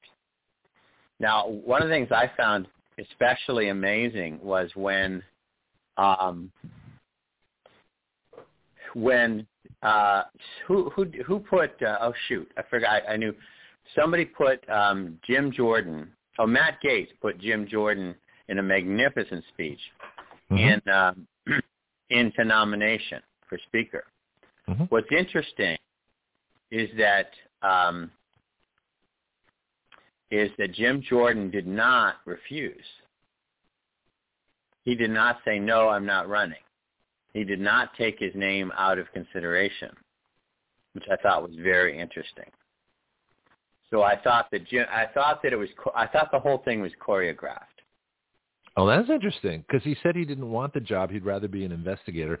He'd rather run judiciary, which makes sense. I, I've actually met Jim Jordan briefly when he was at a rally with uh, Matt Gaetz, uh, Ron DeSantis, and Sean Hannity. This is about maybe two, three years ago. Um, really decent guy and definitely intense, you know. So, but uh, what's what's strange is is what you're saying. But I, I want to get into the uh, the aspect I was talking to Bianchi about this a little earlier of the idea of of uh, the fear the fear that these people have if they don't go along with a party, they don't get their campaign funds. They don't get their committee chairs. They don't get their committee assignments. They can't bring their money back to their, their military district or their welfare city or their, uh, you know, whatever industry, their, their mining industry or, or whatever they have. They can't do that if they don't vote for who the party wants to be the speaker. And I think this is the biggest evidence yet, although it happens every day, for outlawing uh, party membership if, as, you're, as an elected official because the, all the power goes to the speaker. And the only reason they voted for McCarthy is they're terrified not to. Well, that's no way Right, to run an think- election. So let's let's let's step back then um, to the big picture. Um, Okay. And you know, it's it's like they do with news or whatever. They tease you the interesting part, but then they have to go back and explain. So Mm-hmm. the, the thing is, is that ironically, the house, the people's house, the Mhm. house elected directly by the, the voters, Mhm. is the most dictatorial institution we you know we have in at the, at that level. The speaker has absolute, well, not absolute, but pretty close to absolute power hmm um, to to run the house and all of its details. And um, what happens is on day one, when the speaker is is nominated, they have to put rules in place uh, for the next session of Congress. The rules don't really carry over from one um, from one session to the next. So they have to read rules. The Constitution says that the House and the Senate shall be, you know, shall be the determinant of their own rules, and and the the sole judge of their own rules. So um, they uh, they set these rules, and the rules basically give immense power to the Speaker of the House, and that includes put, putting people on committees, taking them off. Um, uh, you know, the Rules Committee it, it basically runs everything to a large extent. So the Speaker, you know, uh, loads the, the, the Rules Committee Mhm. with his, uh, well, we used to say Minions. his boys, I guess. His boys. he is minions. Yeah. Bill. Yeah. His, Um, his little army. Yeah. Yeah. So so when when a when it goes through the rules committee, when a bill goes through the rules committee, the rules have already sort of rigged the game before it starts. Okay. It decides what how you know who who can who can offer amendments if any, uh, how much time each side gets uh, to debate. Uh, so so b- b- basically, by the time uh, legislation reaches the floor, it's uh, it's it's almost predetermined what's going to happen. Even though we're supposed to have 435 representatives closest to the people and most responsive to the people, we actually have the exact opposite. Yeah, we have one. So, we have one um, dictator who's responsible to themselves and the party. That's what it looks like. Right. And so so you call I forget what you call him. I call him Swamp Boy. Oh, Um, Mick Deep State. I call him Mick uh, Deep State. Kevin McDeep State. Right. It's hard to say. So. I mean, and, and the reason why I call um, the reason why I call Kevin McCarthy Swamp Boy is because the Mhm. Swamp King is Mitch McConnell, um, and um, there's a there's a meme on Facebook showing that you know Spider-Man um, takes off his I, I guess- or somebody has these glasses right. and when he takes his glasses off, he sees Kevin McCarthy. When he puts the glasses on, he sees uh, Mitch McConnell is who you know Kevin Mc, who's really behind Kevin. So now remember, in November, they the, the deep state knew they didn't have the votes for Kevin McCarthy because and see this is the thing they're saying. Kevin McCarthy made a lot of promises. hmm Hello, this has been going on, you know, for 70 years. Here it comes, folks. I mean, it- take- this has been like this. you know making prom- making promises they have no intention of keeping and will break. You haven't seen this movie. This is like Jaws 37. You know, this is like you know, th- how many times are we going to see this movie before This is I'll respect you in the morning. goes, you know, this looks familiar. I'll respect you in the morning Um, if you have sex with me tonight. Oh, really? You know, this is this is the promise. This is the one night stand promise. I'll say they'll say anything to get their one night stand and Right. then move on to whatever they want to do. Say anything. Yep. Right. So Yep. you know, well, Ke- you know, Kevin McCarthy said that he would do this, this, and this. Like, Mhm. yeah, Mhm. and, and and you know, how many times are Republicans, you know, real Republicans, conservatives, patriotic Americans, going to be lied to, and uh, and and and accept it? So that's what, I mean, that's why this this showdown was so extraordinary. Because Wasn't it fun the, for a um, while? Freedom broke out. It was temporary, but there was actually some debate in Congress. Something was interesting. Something actually a decision could have been made on the floor. It was it was it was the best thing I've seen in Congress in a long time, probably since Newt Gingrich. Right. Well, Well, incredible. We also got to see who are, you know, who are the RINOs on like Fox News mhm. and and everything else like that. You know, because they're all screaming that, you know, this this uh, this, I don't know how to characterize it, but this fight means we're not getting to um, investigating uh, the, the Biden, the Bidens and the Biden administration. And my reaction is there ain't going to be, you know, it, it, it, there might be now after this fight, after the rules that they've negotiated. Mhm. But, you know, do do you, I mean, what happened during the Obama administration? What happened during the Clinton administration? Did these, did, did the did the insider establishment RINO Republicans investigate anything? And there are so many ways for them to to to phony up investigations to make it look like we're going to investigate but not really doing anything. it's like um, I say in the BBC marvelous 1980s, back when it was, wasn't totally left, uh, you know, TV show called um, Yes Prime Minister. And there's this whole episode about the fact that the purpose of an investigation is not to find anything Yep. is to go through the motions and say we investigated and we didn't find anything because we didn't want to find anything. So, you know, there's not going to be any investigation uh, i- under business as usual. So then they say that well, we we have to get on with the business of um, of cutting spending, but you just agreed to a 1.7 trillion dollar omnibus Mhm. that funds the government through September 30 at midnight. You know, so knowing that they didn't have this is what I was starting to say. Knowing that they didn't have the votes, Mhm. they um, then went out and you know uh, did obscene things all night long with the Democrats, and you know, and passed this offensive orgy of spending and legislating. I mean, if you if they wanted to try to win over some some votes, there is nothing more outrageously offensive that they could have done than to go along with the 1.7 trillion dollar omnibus. Now, McCarthy did not personally vote for it. I, someone asked, I looked it up, Mhm. but he didn't fight it either.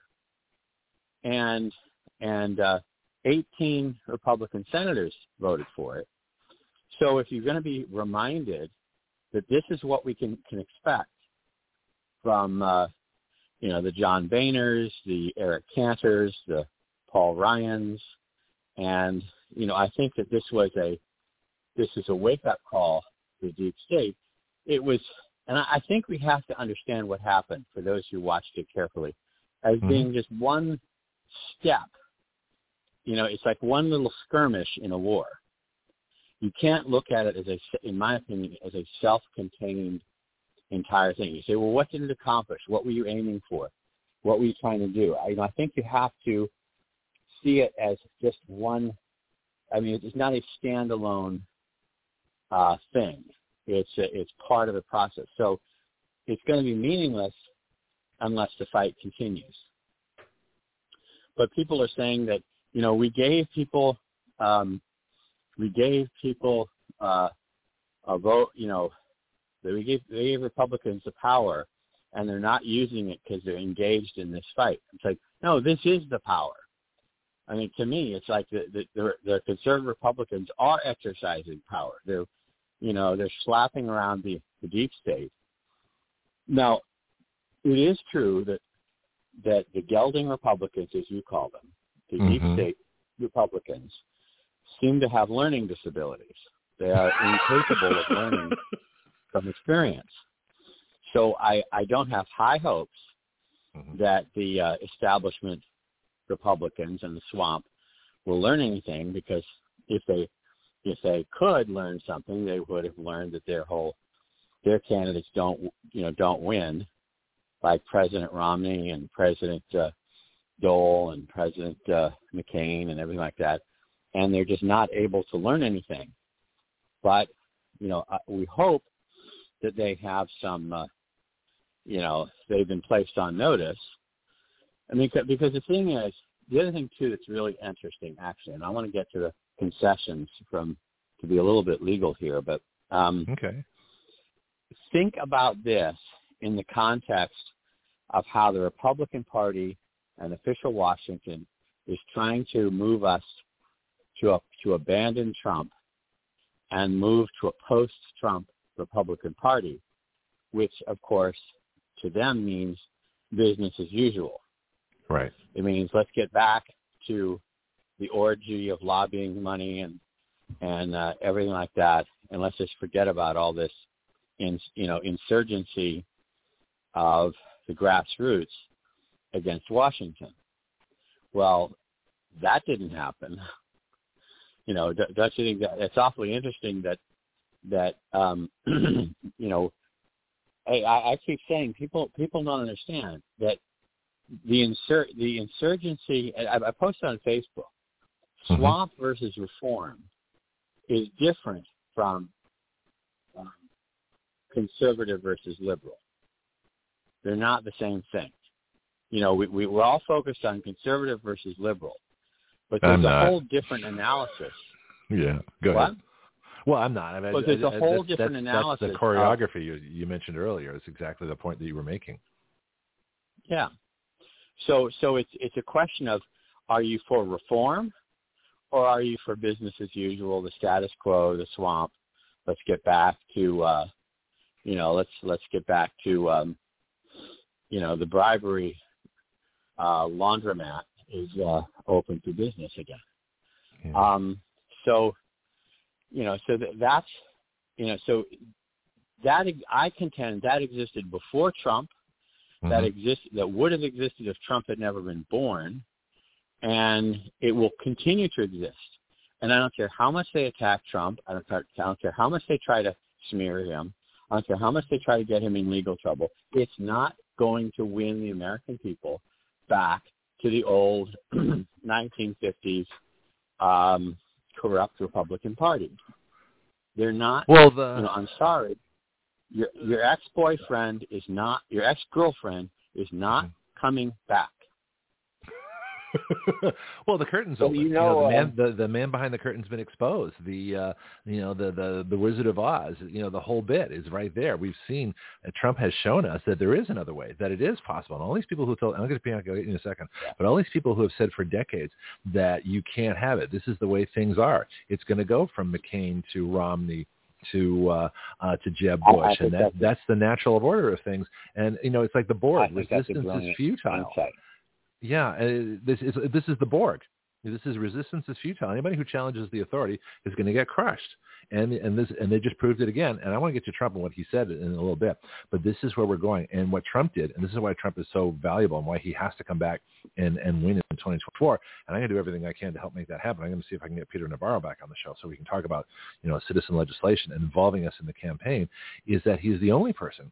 And as much as I love Ron DeSantis, he's great. But Trump is the only person who can who can I believe who can galvanize and is mad enough and has enough vision to say that America can be great and we can do this and you well, don't I, have to accept but, business I'm, as I, usual. Go ahead.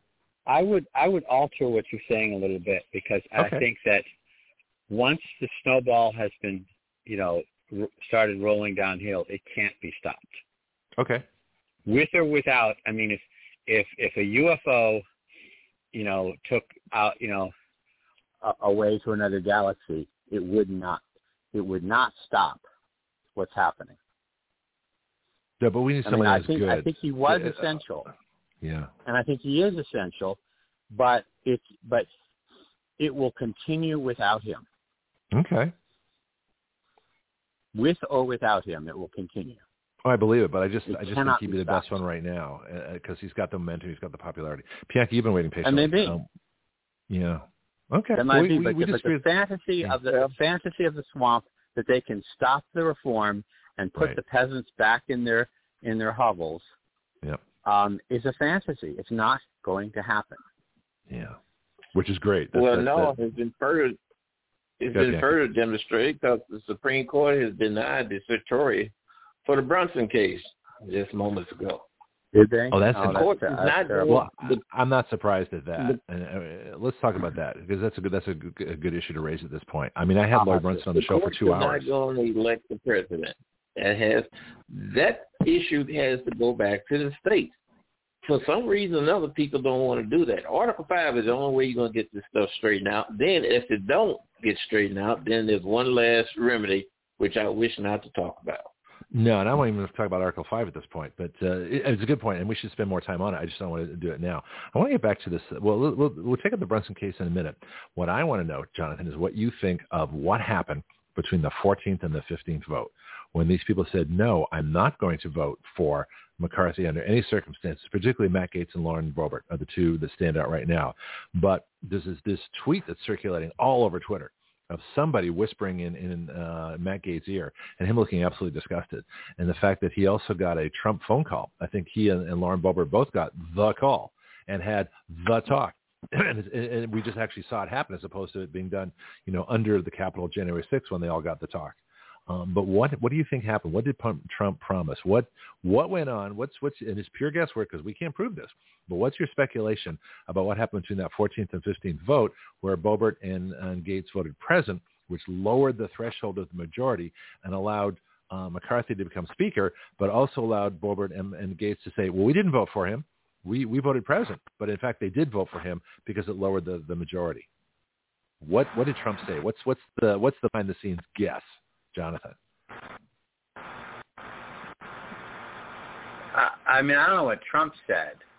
I mean, Trump, Trump is, although he's a reformer and a disruptor, he, he is, um, um, the, uh, Your line's all over the place. it's hard to hear you right The, uh, now. I don't know. Okay, go ahead. All right, uh, let me let me pick it up. The thing is, but but uh, I mean, I don't know what happened with Trump. I mean, a, the, a stent, I mean, the official explanation is is that they got enough concessions on the rules package Mhm. from McCarthy and, and the others Yeah, to, but- to mean that, that they had basically won. But we've established that's that's meaningless. We uh, we've already established those promises he, are, are uh, worthless as of now. that no one else willing to campaign for the job. And and they got enough as many con- I think they you know the official story is they got as many concessions um in terms of how things are going to run Uh-huh. a, as close as as as possible. And Okay. you know so it you know it's as if as if they got a real conservative as um as speaker. So um um Yeah, we're missing. so I don't know how else to. something's missing. Have you you seen know, that Twitter but- but- thing? oh, Maybe Bianchi's seen What? it, uh, where somebody. Have you seen that Twitter thing that's everywhere? I've even posted myself, where somebody, I, I, it might be McCarthy, it might be somebody, is talking directly into Gaetz' ear, and then you see whoever that person is pull back. Gaetz has a disgusted look on his face, and then he votes present. What happened? What are we missing here? no, I did not see that. That that that that is. Um, I, I think I sent it to your page. concerning. Check your own page. I might have posted directly to you. Uh-huh. On Twitter. Uh, Sharyl Attkisson has it. Uh, Citizen Free Press has it. This thing's got half a million plus as of last night views, and and, and that's the caption. What is said? What you know? What what is the deal? And, and, and then then the head pulls back. The talking head pulls back.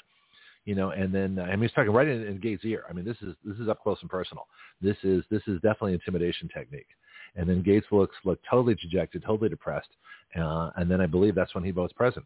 So something's wrong here. Something did he get a cabinet position? Did he get a, a lofty job in the Trump, you know, administration? What did he get, or did he not get anything at all? Was there a threat? Was it a carrot or a stick? This is the big mystery. This is the part I'm curious about, and we'll know based on what Gaetz No, does in the now that I couple mean, weeks.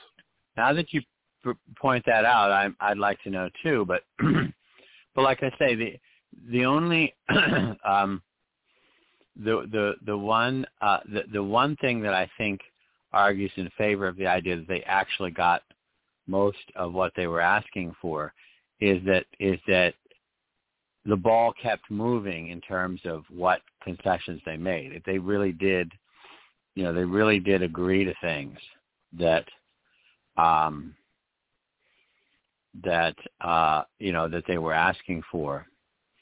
So um, you know, so well, I, I've got I, some I of think them here. I think there's Yeah. yeah yeah, and I um, and you know, but but what I mean, you know, there was more going on. There, there's you know, there's no question about it. That's why I'm asking. Uh, yes, I do. Yeah, but but We I all, three of um, them know. Yeah, yeah. Yeah, I mean, but but I don't know that that we can um, uh, that we can uh, find out. But you know, because of course the left keeps saying that Matt Gaetz is uh, was investigated for for sex trafficking, whatever the hell that means. Oh, I they don't. made up those charges. Yeah, that we we we've we've all heard that. Yeah, it's like yeah, Right, the but person but the totally discredited. you know, it's just it's just it's it's the obligatory sex scandal that the Democrats always put on Republicans who they don't like. Right. So, but one one could argue that Matt Gaetz is the only politician we know who's been certified innocent because of, because it was thoroughly investigate uh, investigated. Um, you know, but the, the, that doesn't you know the left doesn't stop doing it. So, I mean, I don't you know if you want to be pessimistic or conspiratorial about the guy whispering, um, you uh, I mean, you could say that it's something about, about whether they're willing to support him.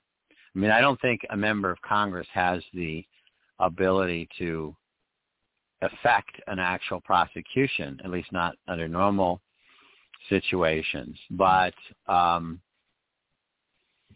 you know, but one could imagine that that that you know maybe they're saying, look, you've got problems, and we're not, you know, we're we're back. We've been backing you up. If you want us to continue backing you up, but whatever. I mean, he doesn't take PAC money, is that a po- you know, but he's got his own PAC. So he doesn't take PAC money, but he's got his own PAC, and so money. He sees one of the more independent people there. I think Trump could talk to him. That's what I think. I think Trump said, I, "End I, think it's been we'll pretty fight much this on a different battlefield." admitted. Yeah. I think that's been pretty much admitted that he, t- he Oh, was has? calling everybody. Okay. Yeah. Well, Trump has been But it doesn't- But I. Uh, okay, go ahead. But it, does- we don't know what he said. Well, that's the question. That's what I'm speculating. What would Trump? Yeah. What would Trump say? So, so let's get and then get Bianchi's opinion on this too. But what would what I think Trump would say? You know, don't this, we'll end this battle now.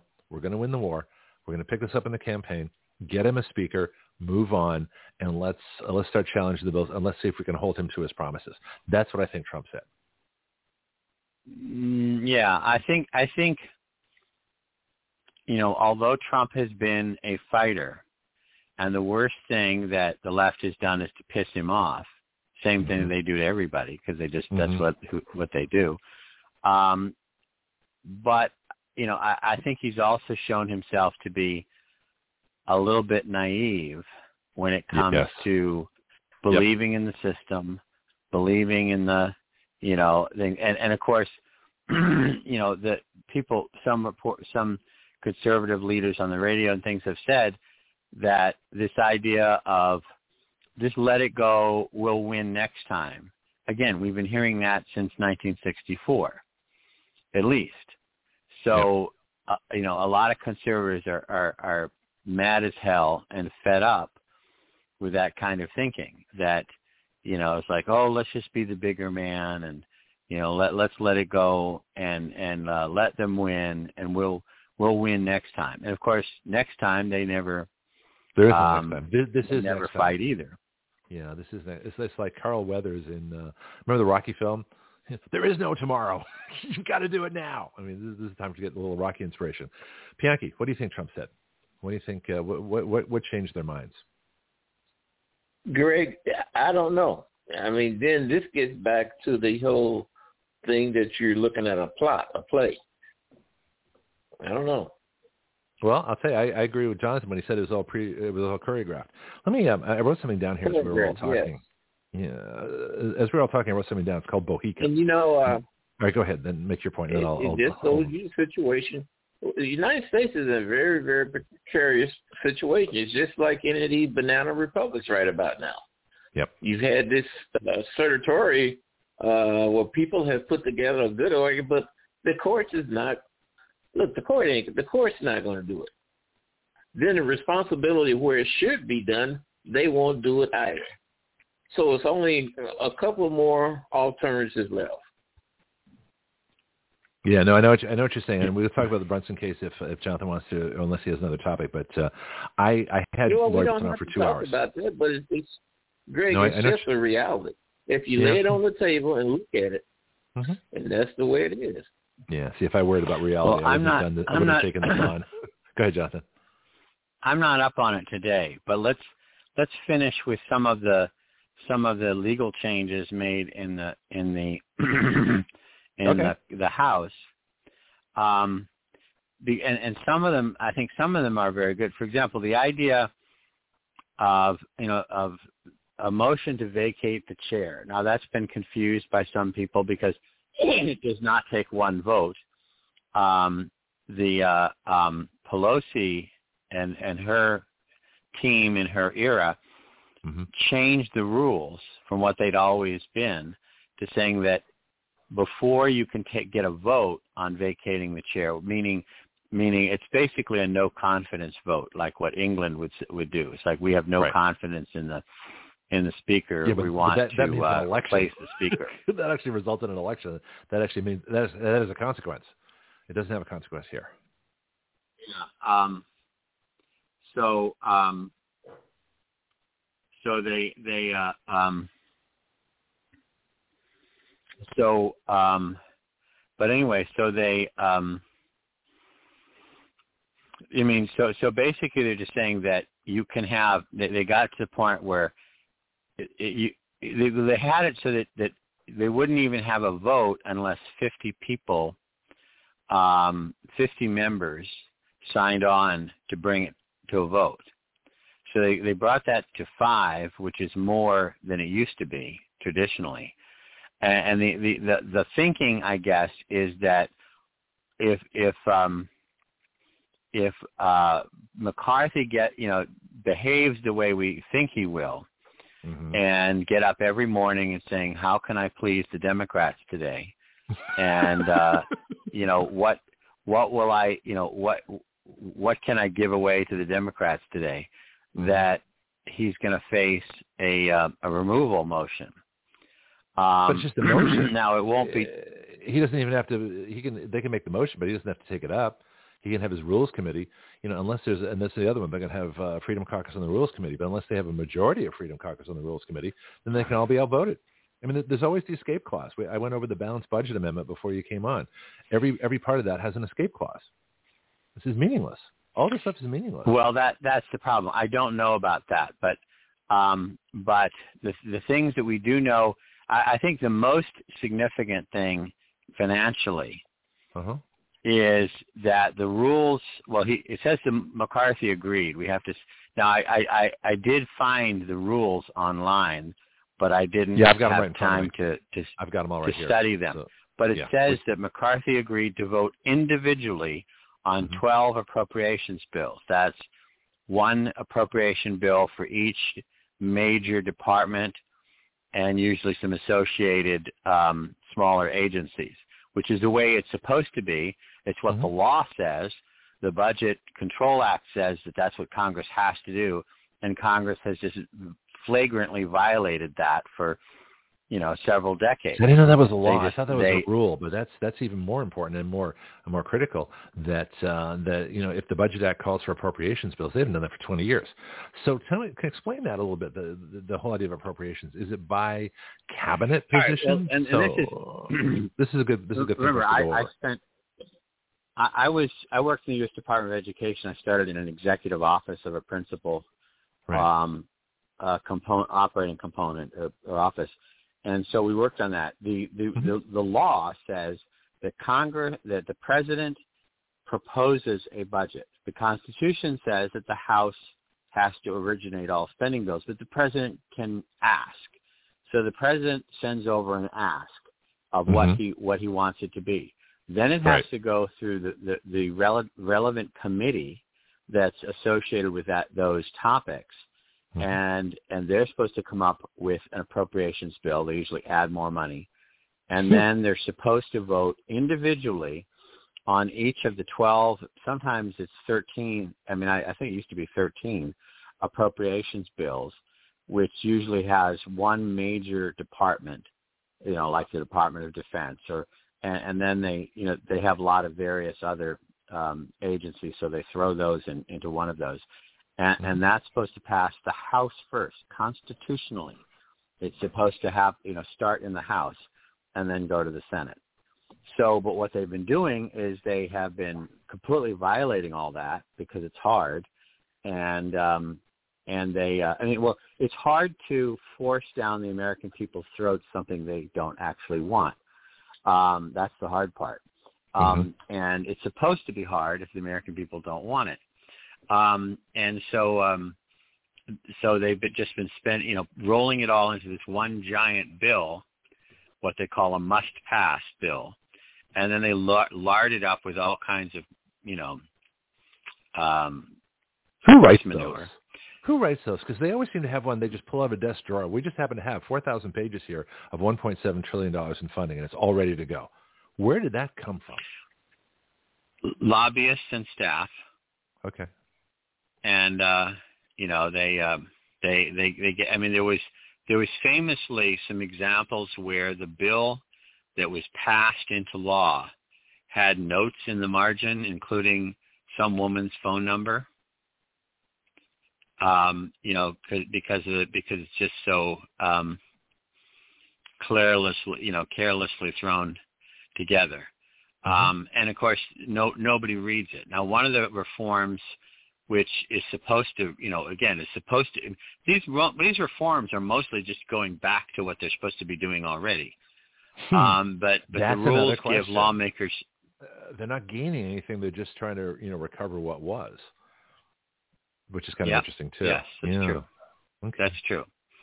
So um, it it it gives lawmakers 72 hours to review bills before they come to the House floor, which they're supposed to be doing anyway, at least 72 hours. But the you know McCarthy agreed to it to get to get his things, and they they went into issues about allowing amendments on appropriations and things like that, to which um, Minority Leader Hakeem Jeffries, Democrat of New York, criticized the concessions on Sunday, the news shows, and feared the American people will be held captive over the next two years to the extreme MAGA Republican agenda. you know, just too much freedom. Um, oh, yeah, that. And um, we, have We've got a little extra time. Yeah, go ahead. Uh, well, I was going to say we have a little housekeeping note. Uh, Dorothy's going to be here at uh, at nine or ten fifteen, depending on what time zone you're in. So we got about fifteen more minutes. Well, seventeen more. So we have we can expand on a couple of these rules. I've got them all in front of me. But uh, this this mm-hmm. Hakeem Jeffries, I don't know much about him. Bianchi uh, does, and I'm curious. You know, where did he come from? You know, is he is he the Who? black candidate? Is he oh. the, is he the the, the ultra Marxist candidate? Who is he? I know his uncle. Well, that's what I'm saying. Well, who is this guy? I've never heard of him until. His uncle is a Pan Africanist. He used to be a teacher at CUNY College teaching African African studies, and he's a uh, he's very critical of the United States. How about that? Wait. Sounds like Obama's dad. He said that uh, black people, some people, white people are ice people. So, uh yes. Is he a black supremacist? Well, I don't, I know I know they had a member of their family that turned down a Rhodes scholarship for it being a furtherment of white supremacy. I don't know if it was him or not. I had to, you know, think about. It. I asked some questions. Sure Curious. Yeah. Well, and that Rhodes scholars come from Cecil Rhodes or Cecil Rhodes, which is a British uh, industrialist. Why come they don't take it?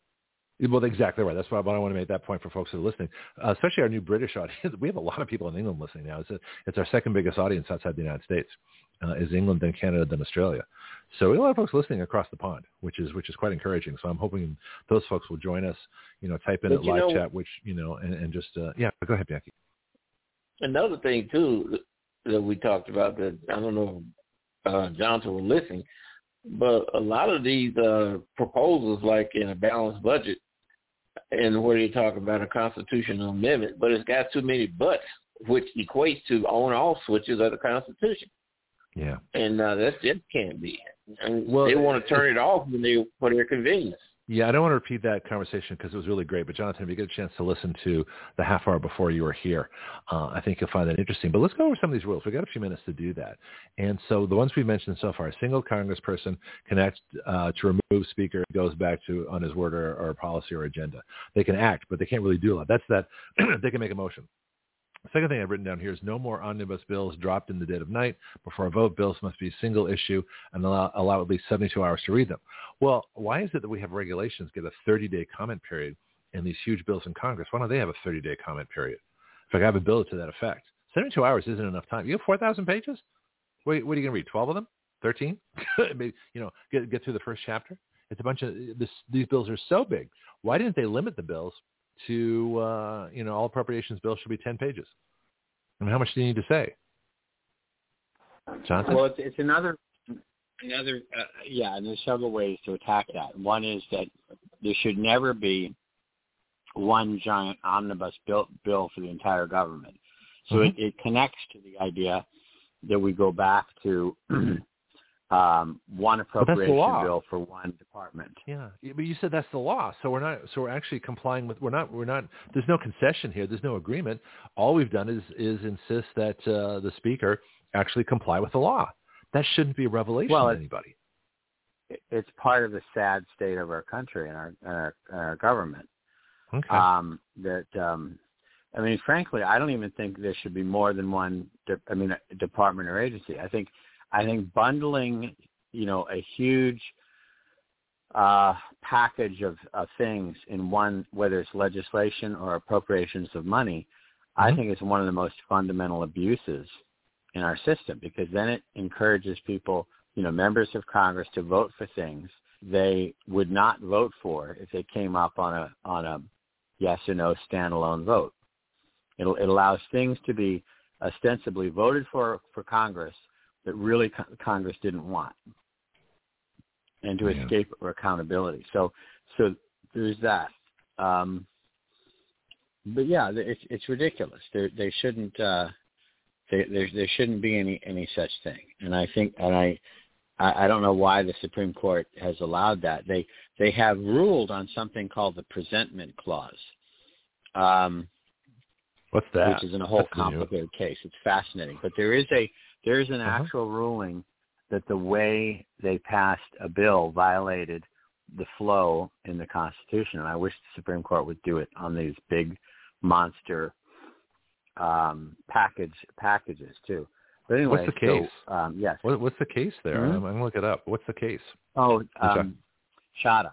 I-N-S-V C-H-A-D-H-A. I'd be happy to talk about it sometime because I love it. Um, but um, it's about the one house veto or the legislative veto after the fact. Um, What's the next week? But it's the Make- reasoning. make a note. It's the reasoning that's interesting.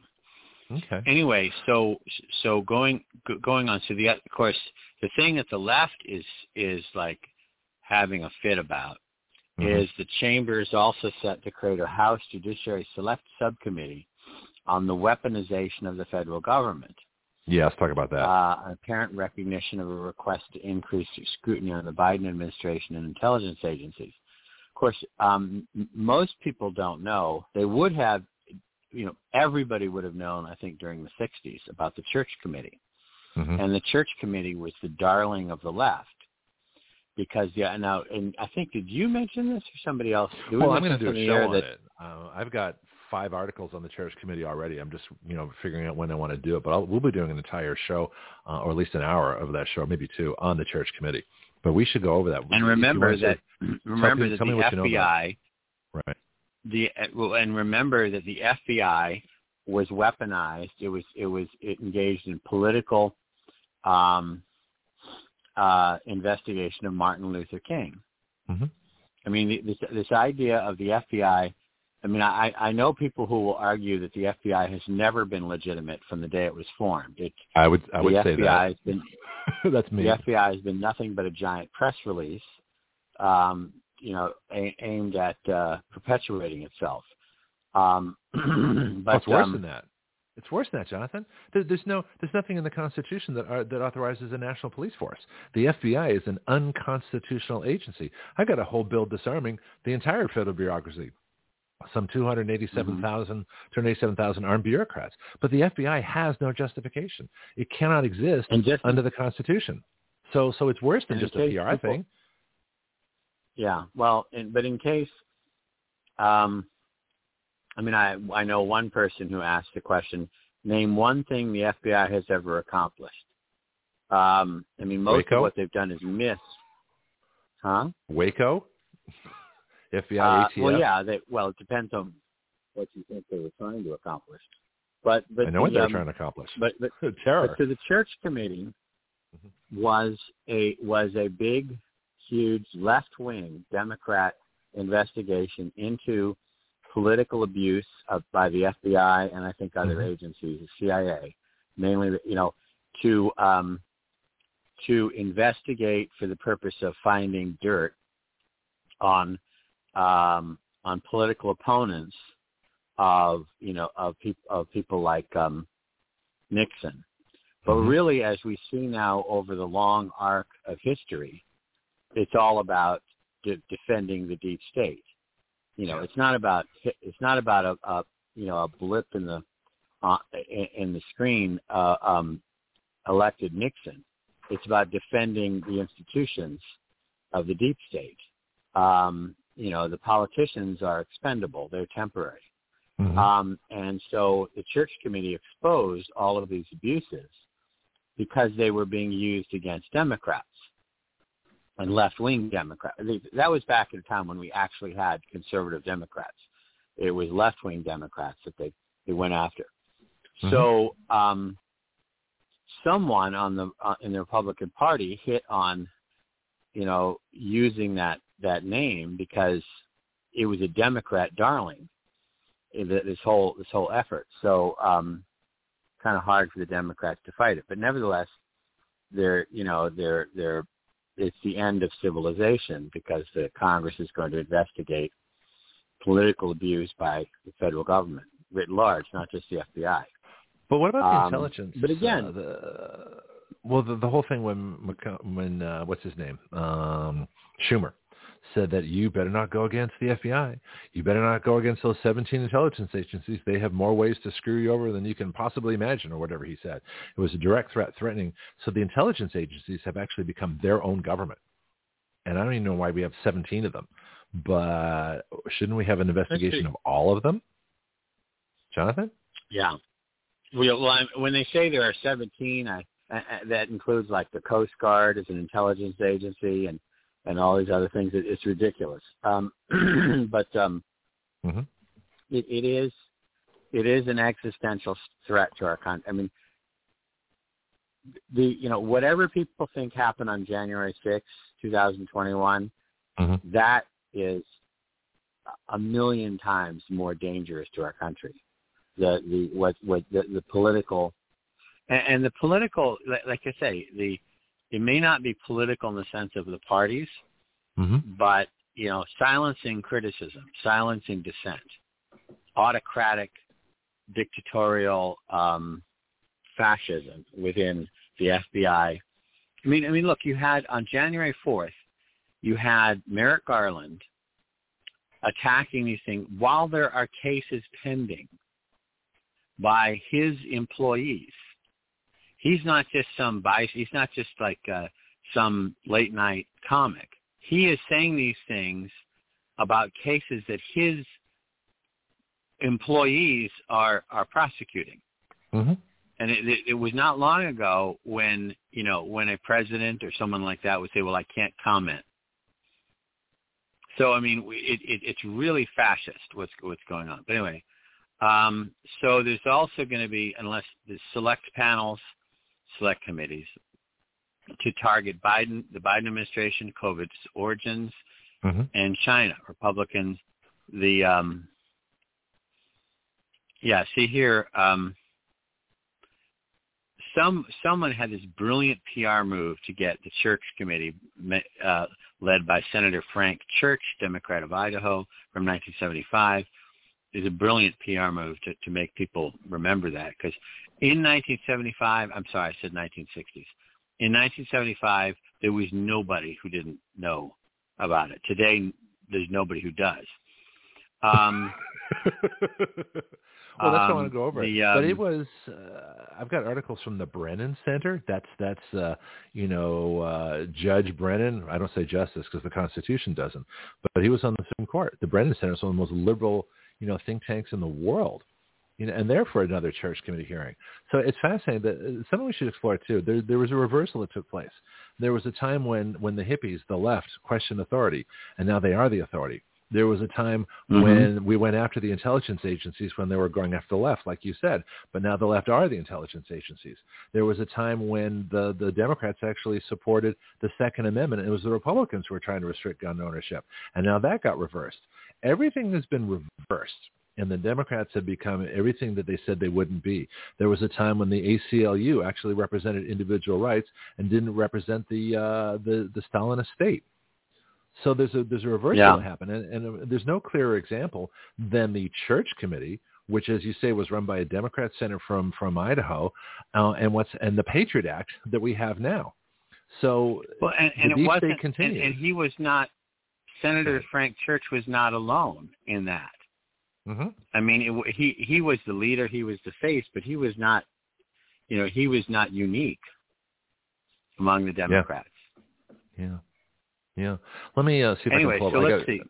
Okay. Well, I got more things we can we can talk about about the about the the thing. Well, here's some of the big ones. Well, Let's I was watching about, the clock. Uh, I don't know if you're. Well, we're we're still as soon as Dorothy calls, so, I'll let you know. But until we'll then, have to talk about the Frank the church committee and and and, and there will be news because you know mm-hmm.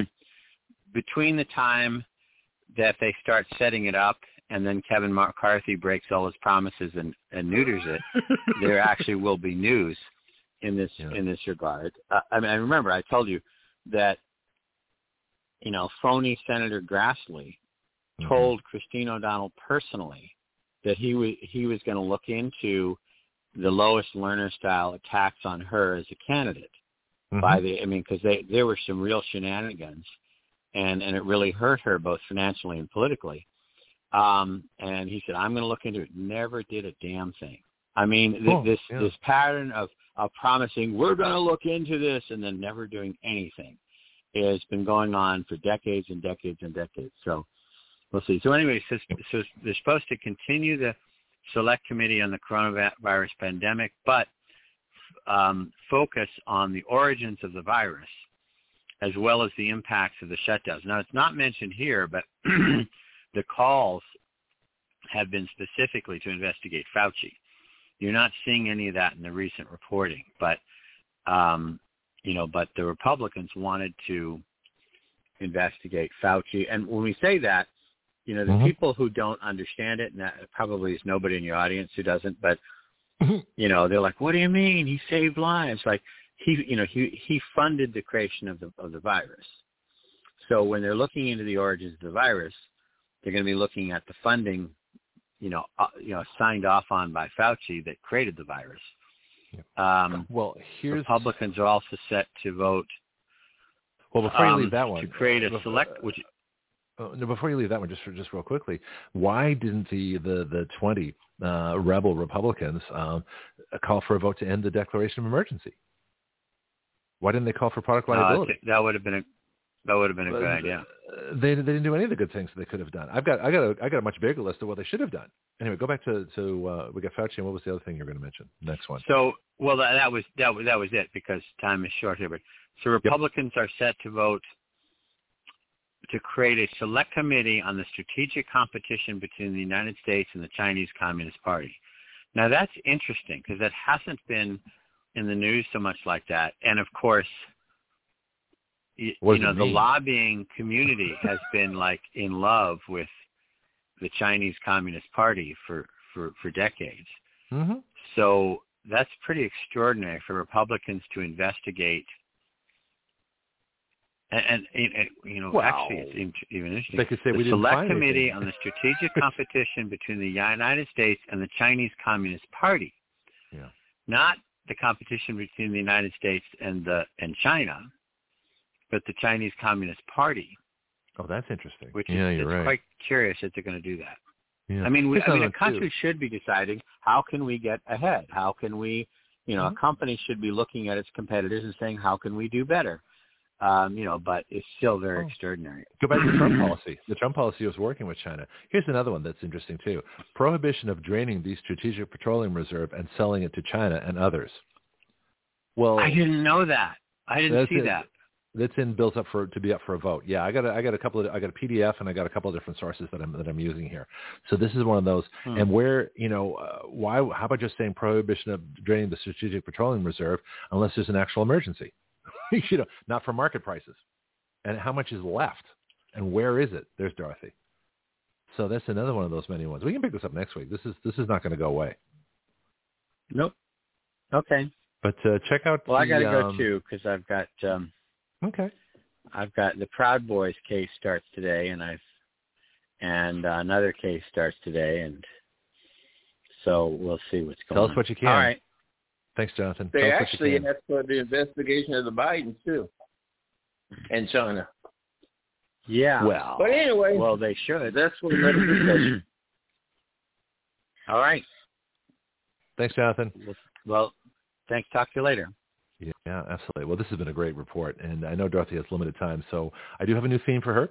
The the first one I didn't like. I don't think anybody did, but uh, let me see if I can find my new one here. It should be my alphabet. I'm, I'm challenged alphabetically, so let me make uh, Dorothy's line live, and then so she can react. And here, this is this is my intro for you, Dorothy. Tell me what you think. Sex. Everybody talks about it. Some of you are even doing it. But are you really talking to the person you are doing it with? It all comes down to communication. That's where Dorothy Diana comes in. Dorothy is a sexual health nurse educator.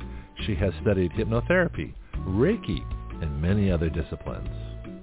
And what is sex without sensuality? Something has to light your afterburner. Join us now for a sometimes very frank and occasionally quite descriptive conversation of sex and sensuality with Dorothy Diana. Does that get you in the mood to talk? I love it. Isn't that kind of cool? I love it. Yes, I'm in the have a mood. very sensual voice. Yeah, I do that on purpose. well, I got it. We got to change from politics and, and, and yeah, now I'm all set to talk about uh, a completely different topic. This is Sex and Politics Monday, so we've done politics. Let's talk about sex. Mm. Good morning. Good morning. So yeah, kind of a crazy morning for me, but I have a topic I really love, and uh, let's. I hope we have time for it. I think we do. You got you got till the top of the hour, and we actually have an extra hour after that. We still have our our uh, our after our overtime hour, but um, it depends on you. You know, I thought you only had about half an hour, but if you got more, Yeah, this morning is crazy. So you know, Okay. my my life is very interesting. I'm looking for a house right now, and so this Mhm. morning there were two houses to see early. Uh, so I have to prioritize that because I need to be out of my rental and into my own home in the next few months. But it's Mhm. kind of fun, fun process, seeing the different neighborhoods and you know, just figuring out what I want and what feels right. So how does let's let's relate this to our to our general topic here. So how does a house contribute to uh, a marriage, a relationship, uh, a partnership?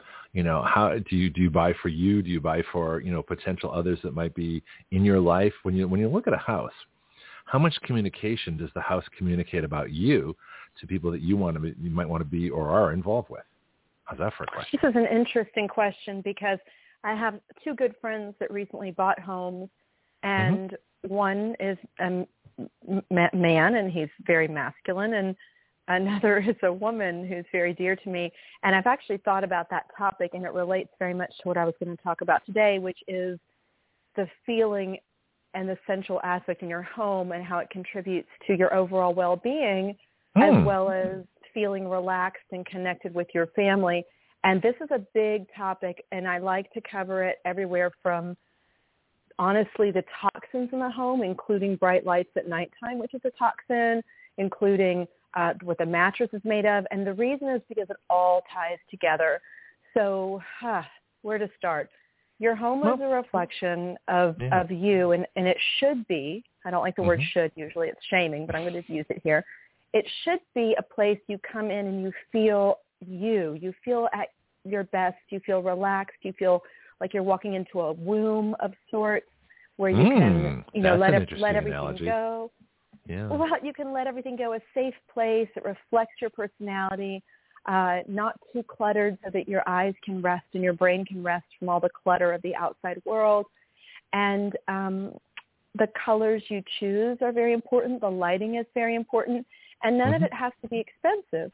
And very important is that you understand that the home environment is on, honestly not to be depressing, but you know, rife with toxins these days unless buyer beware. You're you're careful and you're aware of what you're putting in your home. So when mm-hmm. you're choosing paint, you want to choose non-VOC paint or low VOC paint. VOC. What's VOC? Well, what volatile organic compounds. Oh, VOC. So volatile okay. organic compounds. And again, my my specialty not as sexuality as well as a healthy body and detox. I do both, and I kind of layer them on top of each other and they do really go together. And I love both these topics, and this kind of mm-hmm. overlaps mm-hmm. both. But but um, the home environment. So back to my friends, my my man friend, who's very mm-hmm. very masculine.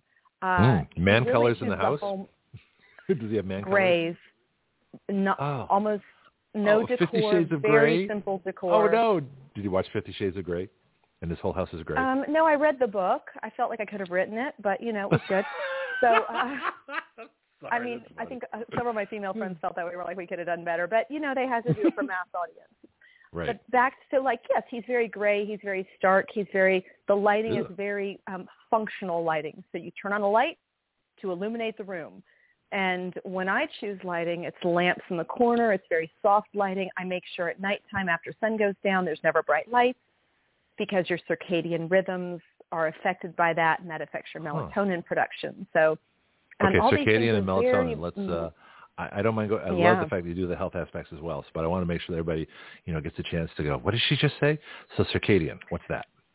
So, in the evening when the sun goes down, your body naturally some uh, some changes happen starting with the eyes, the receptors in the eyes.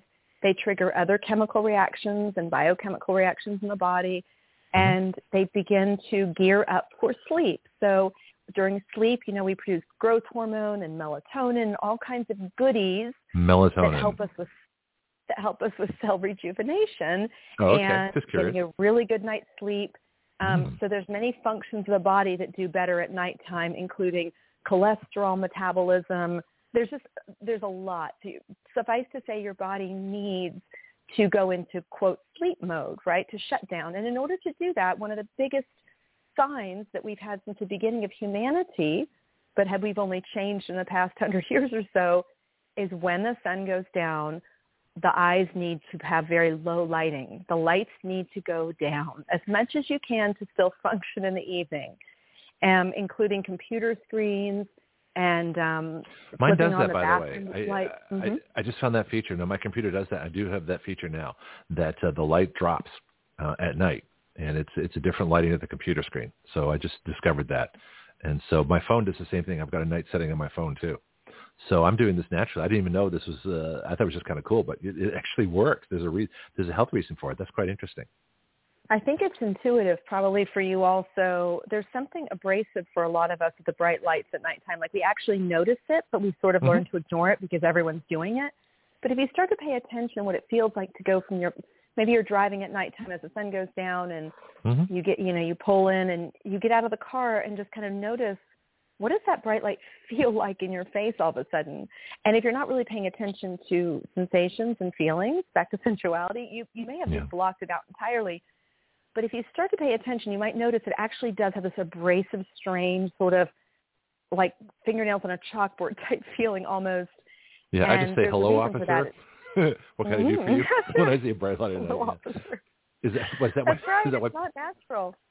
Yeah. So a huge health benefit to going with you know to be, actually being outside when the sun mm-hmm. goes down. They found lots of studies showing that people sleep a lot better. Their quality of sleep is a lot better and they sleep longer, less and less waking up at nighttime, being outside when the sun goes down. So actually letting your eyes experience that natural dimming of the light and then going inside and keeping the lights as low as possible until it's time for bed. So lofty goals, but something to work toward. Candles are Mhm. very helpful for this kind of thing, having pretty candles around the house. They also add to ambiance. Make sure your candles are fragrance free, however.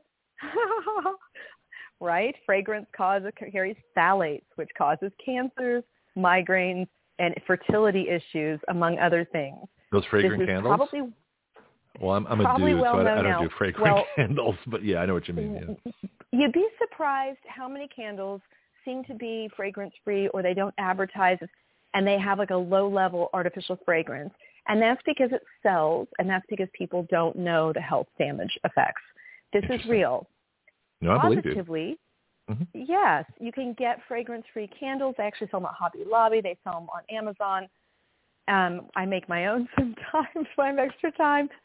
And you can get them with essential oils. So pure essential oils smell wonderful in the home. Mm. They're good for you. They have health and healing properties. You can get lavender for relaxation, grapefruit to wake up. There's just so many options with essential oils, but it's very important to keep the artificial fragrances out of the home.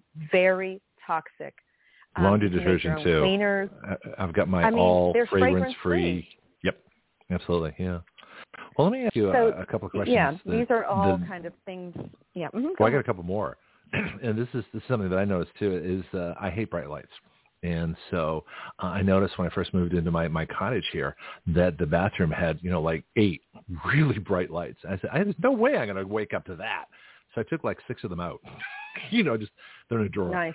they're they're my my replacement bulbs. So what is this fascination people have with bathrooms with the brightest lights in the world? You know, shouldn't there be like a morning right? setting? Hmm? I think there should be, and I'm a huge fan of dimmers. But my friend who works in dirty, my friend works in dirty electricity. He's like a specialist. I love him, and he Mm. comes and measures your sockets in your home for electricity pollution, which is very real and can affect What's that? behavioral issues. I've- behavioral I've never heard issues that term. Children. I know we have so much to talk about. Yeah, but we that's do. a tiny segue. But to suffice to say, um, he explained to me that dimmer switches actually are some of the most polluting for electricity. So Really? your best bet is what you said is to put in the bulbs that are dimmer. Um, when you wire your house, have it wired that way if you can, and Mhm. just uh, have less lighting and low lighting. And I think the reason people do that in the bathroom is because ladies want to see their makeup really well. Um, I think men want to see any hairs that might be coming out of their nose or ears. Like they want to, you know, probably see themselves in a bright light before do it they in go the afternoon. the world. do it at night. do it at night when you come home. Do that stuff then. Don't do it in the morning. Well, it's the- crazy. It's too bright. The best lighting is bright Uh-huh. sunlight from a window. So if you can put I was just going to say sky domes. I was just Mhm. going to say, are people healthier with sky domes? and anything things like that? that. Okay. You can put Yeah. a table, a, like Mhm. you know, have your bathroom for going to the bathroom and showering, and then have a table or a setup right in front of a bright window with bright morning light, and you'll be Mhm. able to see better than any artificial light and any. I mean, you really can see it. It highlights what you want to, you know, be aware of.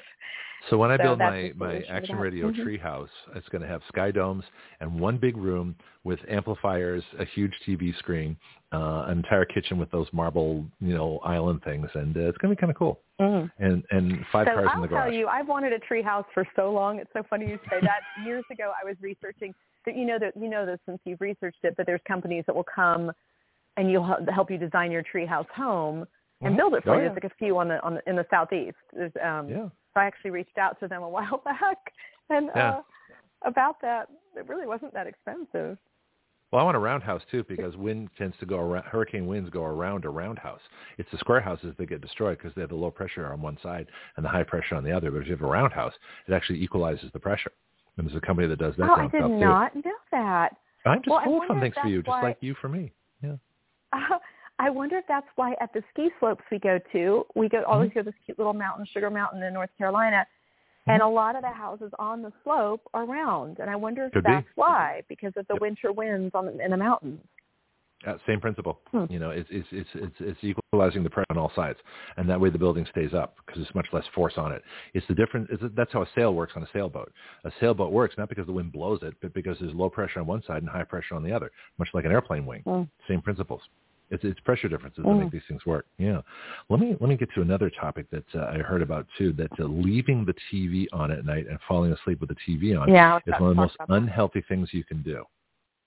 I was about to talk about that. So Oh, please I'm going to advocate. I'm going to say something shocking, especially for people probably in the southeast, because when we moved here, I couldn't believe there was a TV in every room of every house we looked at to buy. There was a TV, and we said to ourselves, "Why are people? Are, is this all they do is watch TV?" So yes, and, and not, not to be judgy, but but it, I don't. It's very interesting. On the West Coast, I would say it was not uncommon for us to be in a home that didn't have a TV at all and we Hmm. didn't have a TV. That was my idea, not my husband's. And uh, Mhm. anyways, but um, and there was a lot of reasons for that, raising children with the messaging, and also the again, the, there's a lot of pollution and um, EMFs that come out of the TV. And I, I just said, why? Why do we need this? We can look at something on our computer. We can, if there's something important. So anyway, but yes, to your point, that is true. They've shown that people who have TV in a bedroom and that take phones into the bedroom, so that's an easy habit to Mhm. stop. Um, don't have as intimate of a sex life. Don't communicate as much. Don't don't connect as much. I mean, you have two working people or even one working person, and you don't see each other all day with kids. There's little time to connect. The bedroom can be a safe sanctuary, and you all can decide, you know what, this is important. Let's put TVs all over the house, but not in the bedroom. You know, let's say if we ever want to watch a movie in bed or watch me look at our computer, because it just sort of sanctifies and creates a sacred, safe space for couplehood, an intimate place. Like our bed is for effing and sleeping. So that's it. hey, there's a reason the do. The there's a reason the birth rate goes up in a blackout, right, Dorothy? Oh yeah, that's right. And during the pandemic, yeah. So Yeah, birth rate's are a blackout. together. Yep. I'm a blackout Mhm. baby. I'm convinced of it. I was born in October, which So- means January, you know. Anyway, go ahead. Yeah, that's funny. Um, so you're you're right. It, it it sounds. I mean, I and I say this now that I've lived in this house for a while. I realize how disturbing this is to hear for some people. But consider getting the TV out of the bedroom, or buying a home.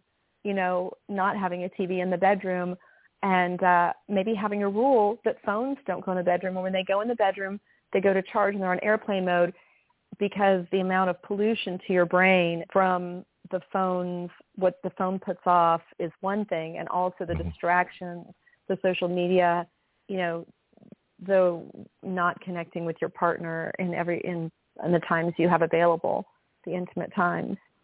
Yeah, Mhm, I'm turn the phones of off. this. Turn the just turn everything off. Just you should have like an you know an electronic free zone, you know, and just get rid of all that stuff. Especially if you're busy and things are critical. Well, work has to be able to reach me. Okay, so for the next the next hour and a half, they're not going to be able to reach you. Okay, let's make an agreement. you say you can turn the phone on, you know, when we go to sleep, but if you if you absolutely have to, because some people are on call. You know, I've seen enough cop shows, um, but uh, the, the, you still should be able to turn it off uh, for some part of the time. The other thing I've heard, it's funny, I, I actually these things are popping back into my head, that your room really needs to be dark to sleep well. You know, these rooms that have extra Mhm. light, or they're outside bright lights, or you have the neon sign reflecting in, you don't have good enough curtains, whatever it is. You really need darkness to sleep well. Is that true? Yeah, well, think about evolutionary biology. You know, there Okay. wasn't. You might have a fire at nighttime, like a flickering fire to fall asleep to. But that's it. You certainly wouldn't have neon lights. You certainly wouldn't have lights coming to the window. I, I have a friend whose computer is right outside their bedroom, and Mm-hmm. if the door is open, there's a blue light all night long, and like this bright blue light. And you know, I've advised this person, you know, just you may want to consider shutting that down at night. That is Yeah. going to, on some level, affect you. That that lighting. And blackout shades are easy. You can make your own. Go to the fabric store if, if you're living somewhere where there's bright lights right outside your uh, window, and you might be surprised at how you get a much better restful night's sleep. And even if you don't notice it, you are going to have greater melatonin production, which is going to affect your health. hmm So the body makes Yes, yes, yes, melatonin. is that something you can get from nutrition? Other foods rich in melatonin? Is it a hormone? What is that exactly? Oh my goodness, I don't remember what's rich in melatonin. I'm literally so all over the place in what I do. Um, That's I okay. can look it up. We'll next so- week. But Take I, a note. I take Put a note down. I take melatonin supplements at nighttime. I take Yeah. uh I take Yeah. Fullscript. I take um Mhm. what is the brand I love? It's Pure Encapsulation. That my friend is functional nutrition and I just always ask her, What's the best Okay. this, what's the best that? Yeah. hmm I take like three three migs, very small little dose.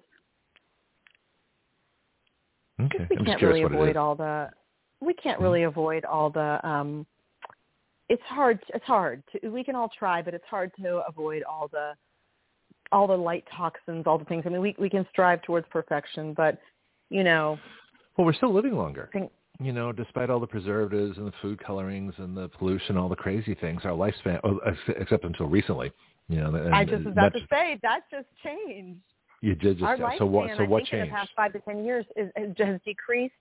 I believe the average lifespan has decreased in the past five to ten years for the first time.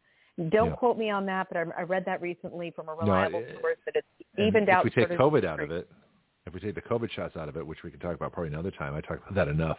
Um, but it, but the Mhm. actual, but the lifespans are decreasing. Is it stress? Is it nutrition? Is it diabetes? Is it sugar? Is it? Uh, of course, this is going to affect not only your life, but your but your sex life too. I mean, all this stuff's connected. So I'm just we need we should analyze that. I don't know. you know, I know you have other topics for today, but uh, what what caused the turnaround? You know, well, but you know, um, I Yeah. believe it's COVID shots, and we have. I think the number of additives in food. I, I believe they're uh, leaking the GMOs okay. you know, there's a huge consumer groups, very well researched. Uh, I remember this on the West Coast in 2008. We tried to get a bill to label GMOs and limit them considerably. I remember that. Passed, I was in California and then. Whole yeah, I couldn't believe it. support it, which pissed Yeah. me off. There's But so much there's money. enough evidence. There's The enough money against evidence that bill. GMOs and Mhm. and now they're finding ways. I mean, it's almost impossible to have genetically modified free foods with with the with the contamination of the soy and the contamination of the corn. Mhm. I I believe that's I believe the food additives are huge. I believe sugar being put in everything, and that's happened more and more in the past 10 to 15 years. That every product has sugar in it. Sugar is a known inflammatory. It's known to feed cancer. Cancer is absolutely goes for sugar first. Your immune system's distracted by sugar. When it enters the body, neutrophils say, see you later. There's so much evidence that sugar is a poison, essentially, a poison. And it's in everything. It's ubiquitous. And that's our number one cause of heart disease. It's not this whole butter and bacon. No. Not cholesterol, genetics not fat. plays a Yeah. small role, a small role. Mhm. Okay, foods with melatonin because I, I can't let a question go by. I inquiring lines have to know. Tar- And again, I read all this stuff and then it just becomes part of the file. And if it's not important on this day, then I Mhm. just I kind of have to like forget it. So sorry, I did, couldn't just recite it. But tart Don't worry about cherries, which I love tart cherries, and tart cherry juice is so good for Mm. um, bowels also. So Okay. you want to a kid can't poop, give him give him a glass of tart cherry or black cherry juice, and give it a couple hours. Um, okay. Tart cherries high in melatonin, high in sugar, so maybe drink it earlier in the day. But again, it's fructose; it's a natural sugar. I'm sort of I'm like, Meh. and it's not very sweet. If you drink it, you can tell. I mean, the fructose I have no problem with. I mean, you shouldn't be guzzling juice all day. But if you have a bowel issue and you want some warm prune juice or tart cherry juice, that is beneficial. That is good. Drink away. Uh, goji berries, high in melatonin. Hmm. So yummy too. My favorite snack is dark chocolate covered goji berries. Oh, Um, I've never heard of goji berries, so now I'm curious. Yeah. oh really? Okay. They're like they're like tart and sweet at the same time, almost like a dried cherry. Okay. I think I had them in trail mix once. I remember those from a trail mix. good. Yeah. Hmm. They're How about everywhere dates? now. One of my favorites, medjool dates, have like every mineral I don't have dates sun on my list. I have nuts, eggs, fish, milk. I'm not going to advocate milk. Sorry. Uh, this is WebMD, so they got to throw that part. That they have some dairy industry. Uh, Well. I'm covered have- with the nuts, the nuts, the eggs, and the fish because I, have, a- you know, I'm pretty big on those. So yeah, most of the things Me eat are really healthy. too. They also grow hair too. I eat which everything I eat grows hair. Know, that's why this big head of hair Ah! and this huge mustache. Yeah, yeah. Between the avocados, the salmon, and the eggs, and the walnuts, you know, I've got pretty much everything covered uh, as far as you know, big hair. Yeah. Nice. Mhm. Yeah. Okay, so so we covered TVs and screens in the bedroom, Mm-hmm. candles, colors. So it's worth it to research feng shui and how colors affect mood. what does um, she have? Your your female house buyer. What does she buy? We got we got the guy in gray, which is really boring. Because I have, I have colors I all mean, over my place. all grays and all very functional. Everything is extremely functional in his house, not sensual. And it's very interesting. Um, Mm-hmm. But he's single and he's a very functional individual. He, you know, he makes good money. He has a clean house, clean car, everything's taken care of, lists are checked off. So, you know, um it works for him. I it works. That's funny because I even female leave my I even leave my food cabinets open because it's more colorful than the, the white cabinets closed. It's adorable. I have That's hilarious. I have so much color in my place. I mean, everywhere. I don't. I don't have a closet per se. I actually have these these uh, these racks of clothes, you know, so that they hang out because there's more color. I mean, everything about this place is color. Oh, There's interesting. color. Ev- Mm. There's color everywhere in my place. You know, there's very little wall Hmm. space that doesn't have, you know, flags, pictures, stuff, things, memories. You know, like I said, the clothes are out because it's more colorful. The food cabinets are open because it's more colorful. Hell, I'd leave the refrigerator open if I could because it's more colorful. You know, but I mean, everything here is open. It's one big room. Uh, You should set it in my place. It's the most completely open cottage. Just like you know, the living room, bedroom, kitchen, you know, is is like one room. it just it's, it's Mm. sort of you, you can see sort of where it might be sectioned, but it's not. It's just like this whole big room, and I'm in kind of like this this hallway here. But I've got the computer, I've got the TV, I've got my guitar amps, I've got this this, and it, it is the most completely functional, but it's so open, just like my my future treehouse is going to be. But I'm like the exact now, opposite of build Mr. Function. did you no, did I you found it. build it, remodel, or it came like that? You found it. Okay. Because now well, I'm actually, you know, actually, God found houses it. I mean, I need a house. I, I'll tell you a funny story. it? Well, literally, I I need was. God to find me a house, Greg. I've been asking. I'm like trying to manifest and relax about it and say, just I'm not going to do it. worry about it. Just show me the Here- right one. Okay.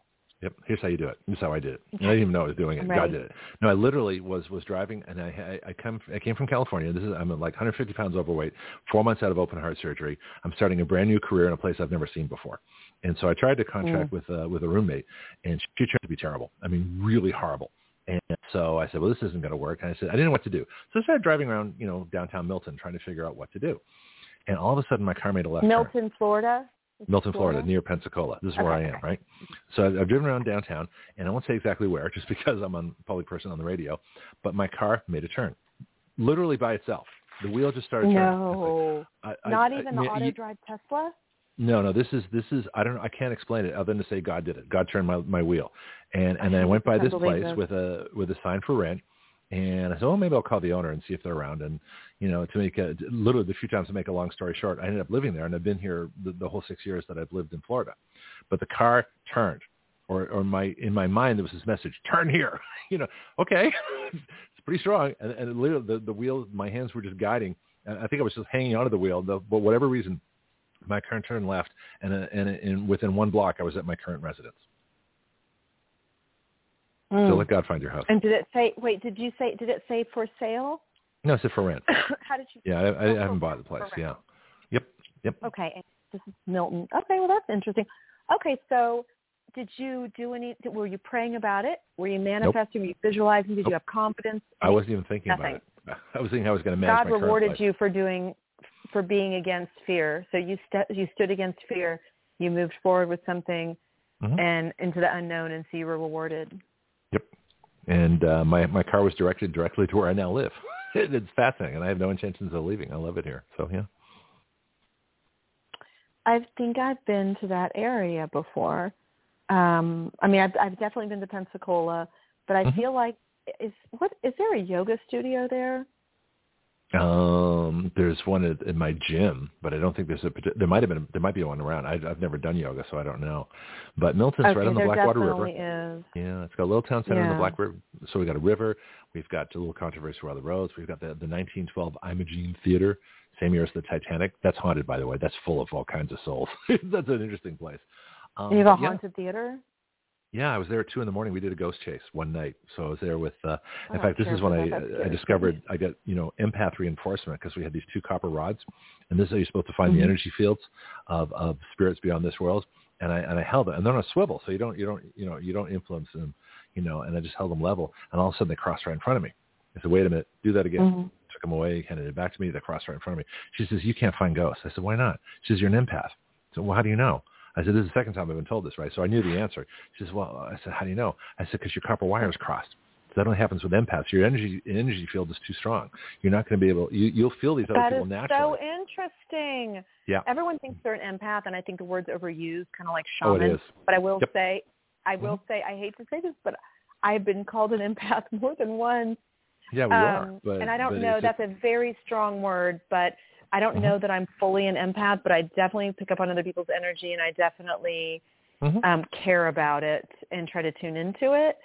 And I, I thought it was interesting. I've asked before. I'm like, how come I've never seen a ghost? I'm so spiritual, and I used to have these very religious, Well, they've seen demonic dreams. I won't get into it, but They've seen you, but, you, but- you feel them. You don't see them. They're they're a presence. You, I I, actually have seen them, but that's that's rare. But yeah, yeah. But you do. Uh, you you've feel seen them. them. And I have Mhm. friends that not only saw them, I'm going to say this, friends that have not only seen them, but have been Mhm. attacked, like physically attacked.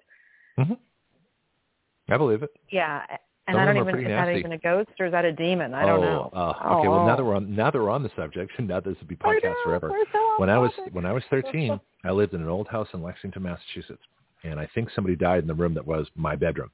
And I remember seeing I had entire events going on in that room when I was a kid. I remember seeing, you know, you'd see like a, a baby's face in front of you, and then it would age, you know, within 10 seconds to a skull, an entire lifespan of a person. I had shrunken heads appearing. I had ships sailing by me. I, I mean, it's talking old sailing ships. What? I had vi- I had things in, in my room that I cannot describe. I don't I never really talked about this much, but but it's it's true. And so I had an entire spiritual world in that bedroom. So when I saw poltergeist, it's like, ah, yeah, okay, that makes sense. you know, like yeah, I can relate.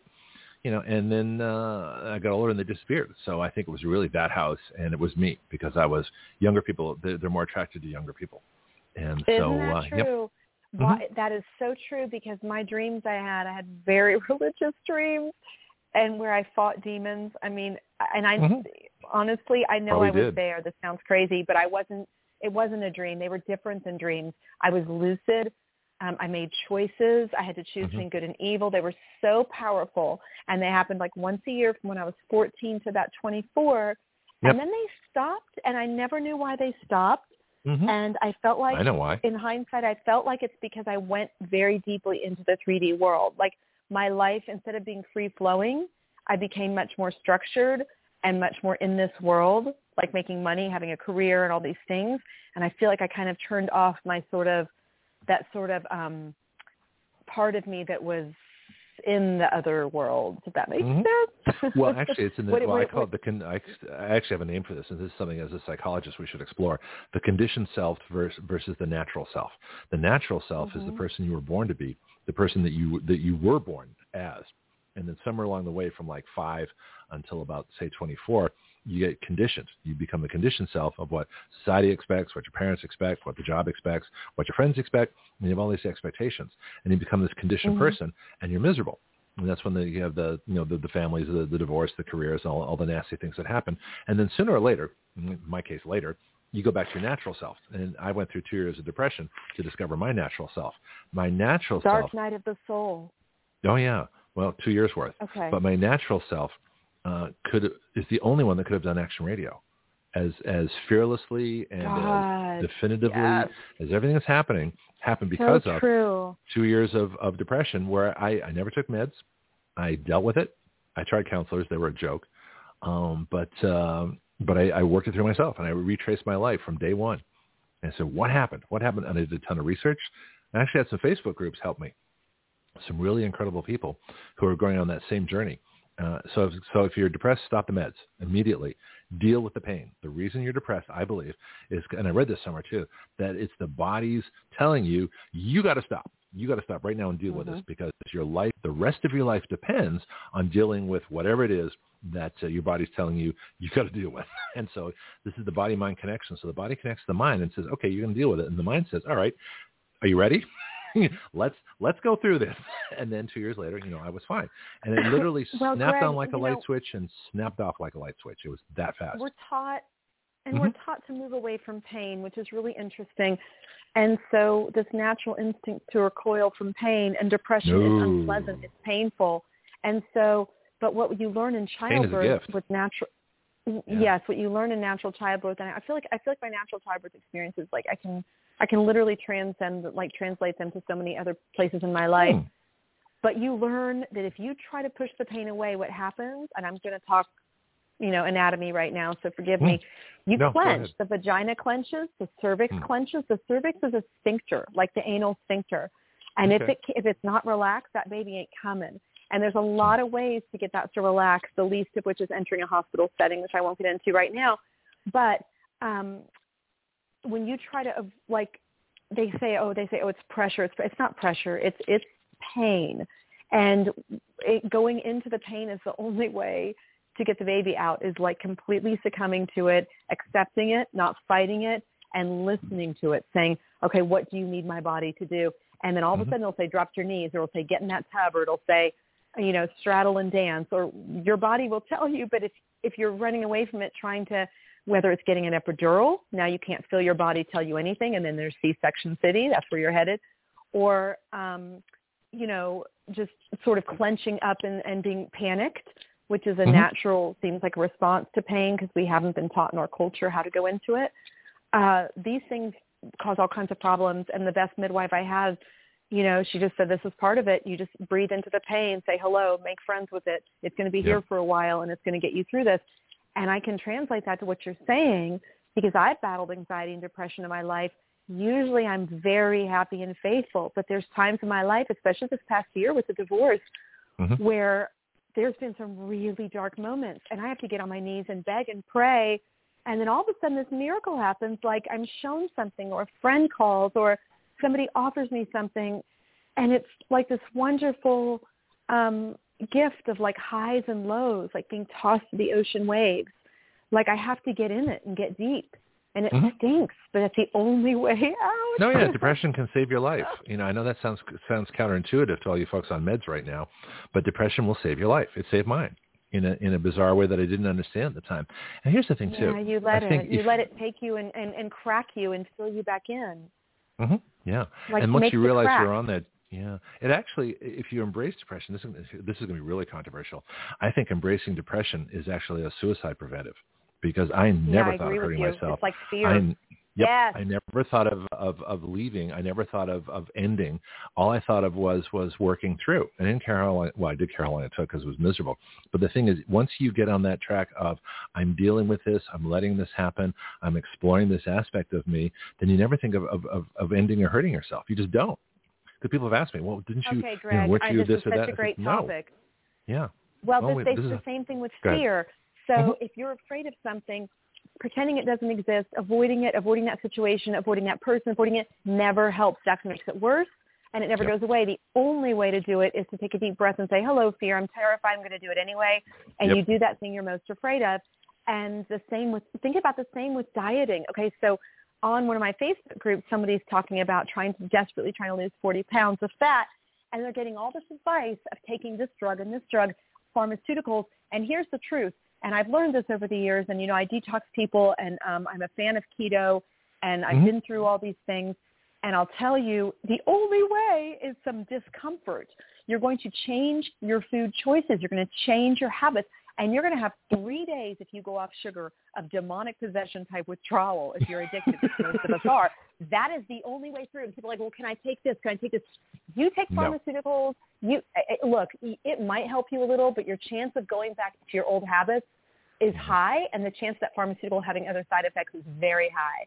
Really, the only way through is to get really uncomfortable. You force yourself to go to the gym in the morning. You don't want to. It sucks. Your body hurts. You don't want to be there.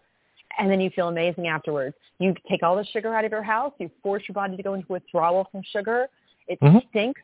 It's really hard. You might have to try it eight or ten times before you're successful, but it's worth it. And it's the only way. It's the only Yep. way to get into that healthy body is to break really addictive, pleasurable habits that your body that it's like basically killing you. And I think it's the same like avoiding fear. Avoiding the fear, staying in some place you're not supposed to be because you're afraid of the unknown feels sort of pleasurable, but it's not. It's actually killing you. And the only way is to go through what you have to go through to get to that next place, which is what you did with your depression, yes, and your journey. Mhm. oh, Oh yeah, it was it was it was fascinating because you end up studying your yeah you end up studying yourself. You you become your own out of body experience, you know, because you're you're going through it first person and you're watching yourself go through it, you know, second person. It's it's a very uh, it's a fascinating phenomenon. I wonder if everybody does it um, and they just don't acknowledge it. But at some point in your life, you know, or well, because all of us had had uh, you know our, our challenging childhoods and challenging early adulthoods, and and went from the uh, uh, you know you know God bless the people that maintain their natural selves their whole lives. I think those people do can do amazing things. You know, for the rest of us, you know, we lose a few decades along the way. Natural a few self. But once you're decades there, yeah, oh yeah, Uh, yeah.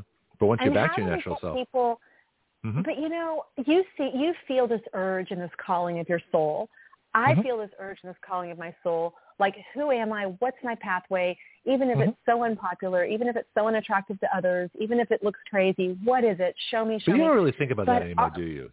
You don't think about that anymore. How much it's unattractive to others? You think about how much it's attractive to you. Guarantee it. Well, what I'm saying is that's the, the hesitation. The hesitation is our cultural ideas we were given in school of, you know, make sure it looks self. good to others, make sure Right. it make sure it looks Con- successful, make sure it looks pretty, make sure. So, Mhm. okay, so that's our battle. But like, there are people who don't even have that desire. Like they, Mm. it's like they've deadened. They don't even remember, or know, or care anymore, and they're just like automated, like almost like robots. I, I, I think there are people who really don't even care anymore who they ever were. They're just going to live their whole life, you know, based on other people's expectations and checking off the checklists and looking good to others. I don't know. It's very interesting that what makes the difference. Well, what if you think about, want to- uh, well, let- let's let's put it in like the terms I was talking about before and see if it makes sense. That the natural self and the conditioned self. So when does your natural self start changing? I'd say around five, maybe. You know, because Yeah. when, when you're four and five, the world looks wonderful. You don't care. You don't care that you're asking a question that's inappropriate. To me, this, you don't have a, you don't have the judgment of inappropriate yet. That hasn't been conditioned into you. So you just ask the question you know, and, and I used to do that a lot. Apparently, I was notorious for, you know, whatever Greg was going to say, Greg was going to say, and there were no filters. And so, but you need to get back to that person. You need to discover that five-year-old when you're 55 or 45. You Mhm. need to find that person again. play. Yeah. But Play is you a still huge have the, part of it, I believe. Yeah. Mhm. well, this this is my playroom. This is this is my radio show is my playroom. This is my classroom. This is my playroom. Yeah. everything. My dance Yeah. studio is my playroom. My ladies, we play. We, Mhm. we this is this is what we do. We do it in a very feminine way. We like get unleashed. There's Mm. we get all the rules, get rid of all the rules, get rid of all the messaging. It takes a lot of time. Well, but it's your natural self. ladies right now. And once you find that group and once you figure out how to do that, it is addictive. Mm-hmm. Once you find that place, whatever it is, for us it's, it's it's creative, exotic, embodied dance, but for whatever it is for you, where you can really let go, be completely yourself, get raw, get real. You Mhm. do it on the radio. You say whatever you want. You get the guests you want. You know, We're one you, big you happy get wild family. and crazy. You get controversial. I get the people that I want to talk to. I mean, and it's just, yeah, yeah. Yes, and yeah, you find yourself. It's like you're home again. Everyone Mm-hmm. needs that. Mm. Mhm. So create your world. You create a world too with the with the women the women that you work with. I mean, but you're you're living your natural self. So once you I'm now, doesn't mean your trying. I'm getting there. okay. Well, it'll get there. Just keep doing it. Well, the more you do it, the more for quite a comfortable it becomes. years, Yeah. Uh, yeah, I got a I I got a big jump those- on you though. So you know, I I've been don't want those longer. dreams to come back. Though I'll be honest, those dreams. I Mhm. don't want to get back to my natural self so those dreams come back. I mean, to that point because What are you afraid of? Well, what? Wait, wait, wait, wait a minute. What was the message? Yeah, but maybe there was a message there that you're missing. What was so terrifying? the messages were really strong. I mean, I was being guided by forces. I was being told very strictly to Mhm. stay on the straight and narrow. And what I mean by that is the God path. Like, do not let the world pull you aside. Do not let the world tempt you. Do not let the world. And this sounds so religious, and I'm not religious, but um, Sure just to like Well, yeah, you need to listen I- to Wendy. You know, God is freedom. God is not restriction. And if you think of God as freedom, you know, and God wants freedom. This is why God's, you know, backing I Action mean, Radio. I do. you know. That is Which how is- I think of God. But I feel like when I'm saying the words, it sounds very easy to interpret it as um, traditionally who? religious. Okay, I, so well, I don't know. Yeah. say your truth. Don't say the truth as you think others should hear it. Well, I guess what I'm saying is the message for me was you need to be right with God and moral and stay don't be in this world making choices out of fear. Fe oh, the, a lot of the recurring themes in these dreams were fear, moving fear or, or succumbing to fear because I was so afraid to Oop. She just dropped. That's weird. Hope she'll call back. this is getting really interesting. See, this is what I love about my show. The fact that we can talk about literally anything. And I don't care where we start and I don't care where we end up. Uh, we do what we do best here. So hopefully Dorothy will call us right back. And maybe she had to leave. Maybe something happened, but we'll, we'll find out in just a minute. You know, so let me, uh, in the meantime, I have many more things to play. so let me play something real quick here and see if we can get her back. Do you know your way around healthcare, insurance, pharmacies, surgery? alternative treatments and choices? I don't.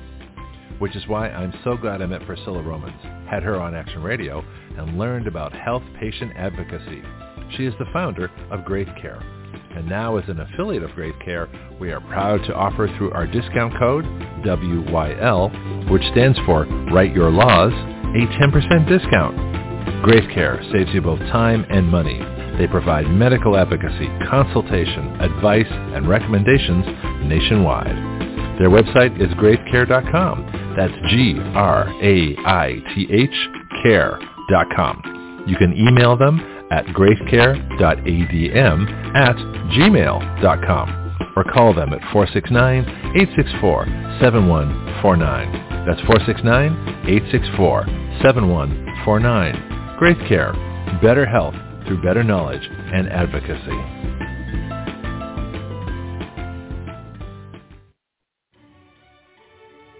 Hello, this is Greg Penglis for our newest shooting range here in Milton, Florida.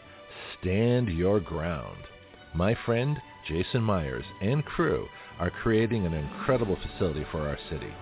Stand Your Ground is located at 6632 Elva Street. The phone number is 850-789-1776. Their email is standyourground1776 at gmail.com. Here you'll find either in process or already going an indoor shooting range, axe throwing, archery, a rage room, self-defense classes, concealed carry weapons classes, security license training, paintball, a full-service gun store, and 24-7 online ordering. So come on down or contact them by phone, email, or website and learn how you can best stand your ground. Well, I guess Dorothy had a curfew, excuse me, and she had to leave. But uh, once the once we get into overtime, you can't call back in. So uh, that's it for for Dorothy's report. She has her website, Yoni Yoon. You can get her on Facebook, Dorothy Diana. Uh, and so that's her contact information. Me, I'll just give mine again, too, and then I'm going to play a couple more things for you. And then I'll be back tomorrow morning at 7 a.m. with uh, Brianna Cannon and our government inquiry. And then in the second hour, Josie Kasi with the Latino report. Third hour, I haven't figured out yet. I might do the church um, hearings at that point. And we've got a couple of really good guests on Thursday. Uh, Kenneth Weeks uh, who's uh, our drone person from previously. So he's going to come back and give us the latest technology on drones. Another special guest who I'm still learning about, but we'll, we'll have that all ready for Thursday. So our website here is blogtalkradio.com slash citizen action. And our, our legislative website is writeyourlaws.com, W-R-I-T-E-Y-O-U-R-L-A-W-S writeyourlaws.com. And of course, also, if you want to help us out here, and we are on a big fundraising drive, give, send, go com slash action radio. That's givesendgo.com slash action radio. So play a couple little selections here and then our, our musical selection for the day. And then uh, we'll see you all tomorrow morning, 7 a.m. Central Time. This is Greg Penglis. So what is Action Radio? It is a radio show with its own citizen legislature. That's you, the listener. It is a fully interactive system of listeners, expert guests, social media, writing bills, legislator input, bill submission, lobbying, and citizen action. Action Radio is the future of talk radio using all the available technology in one completely integrated new system.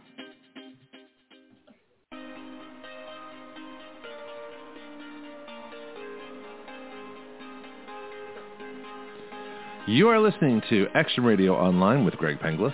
The webpage for all Action Radio shows and podcasts is blogtalkradio.com slash citizenaction.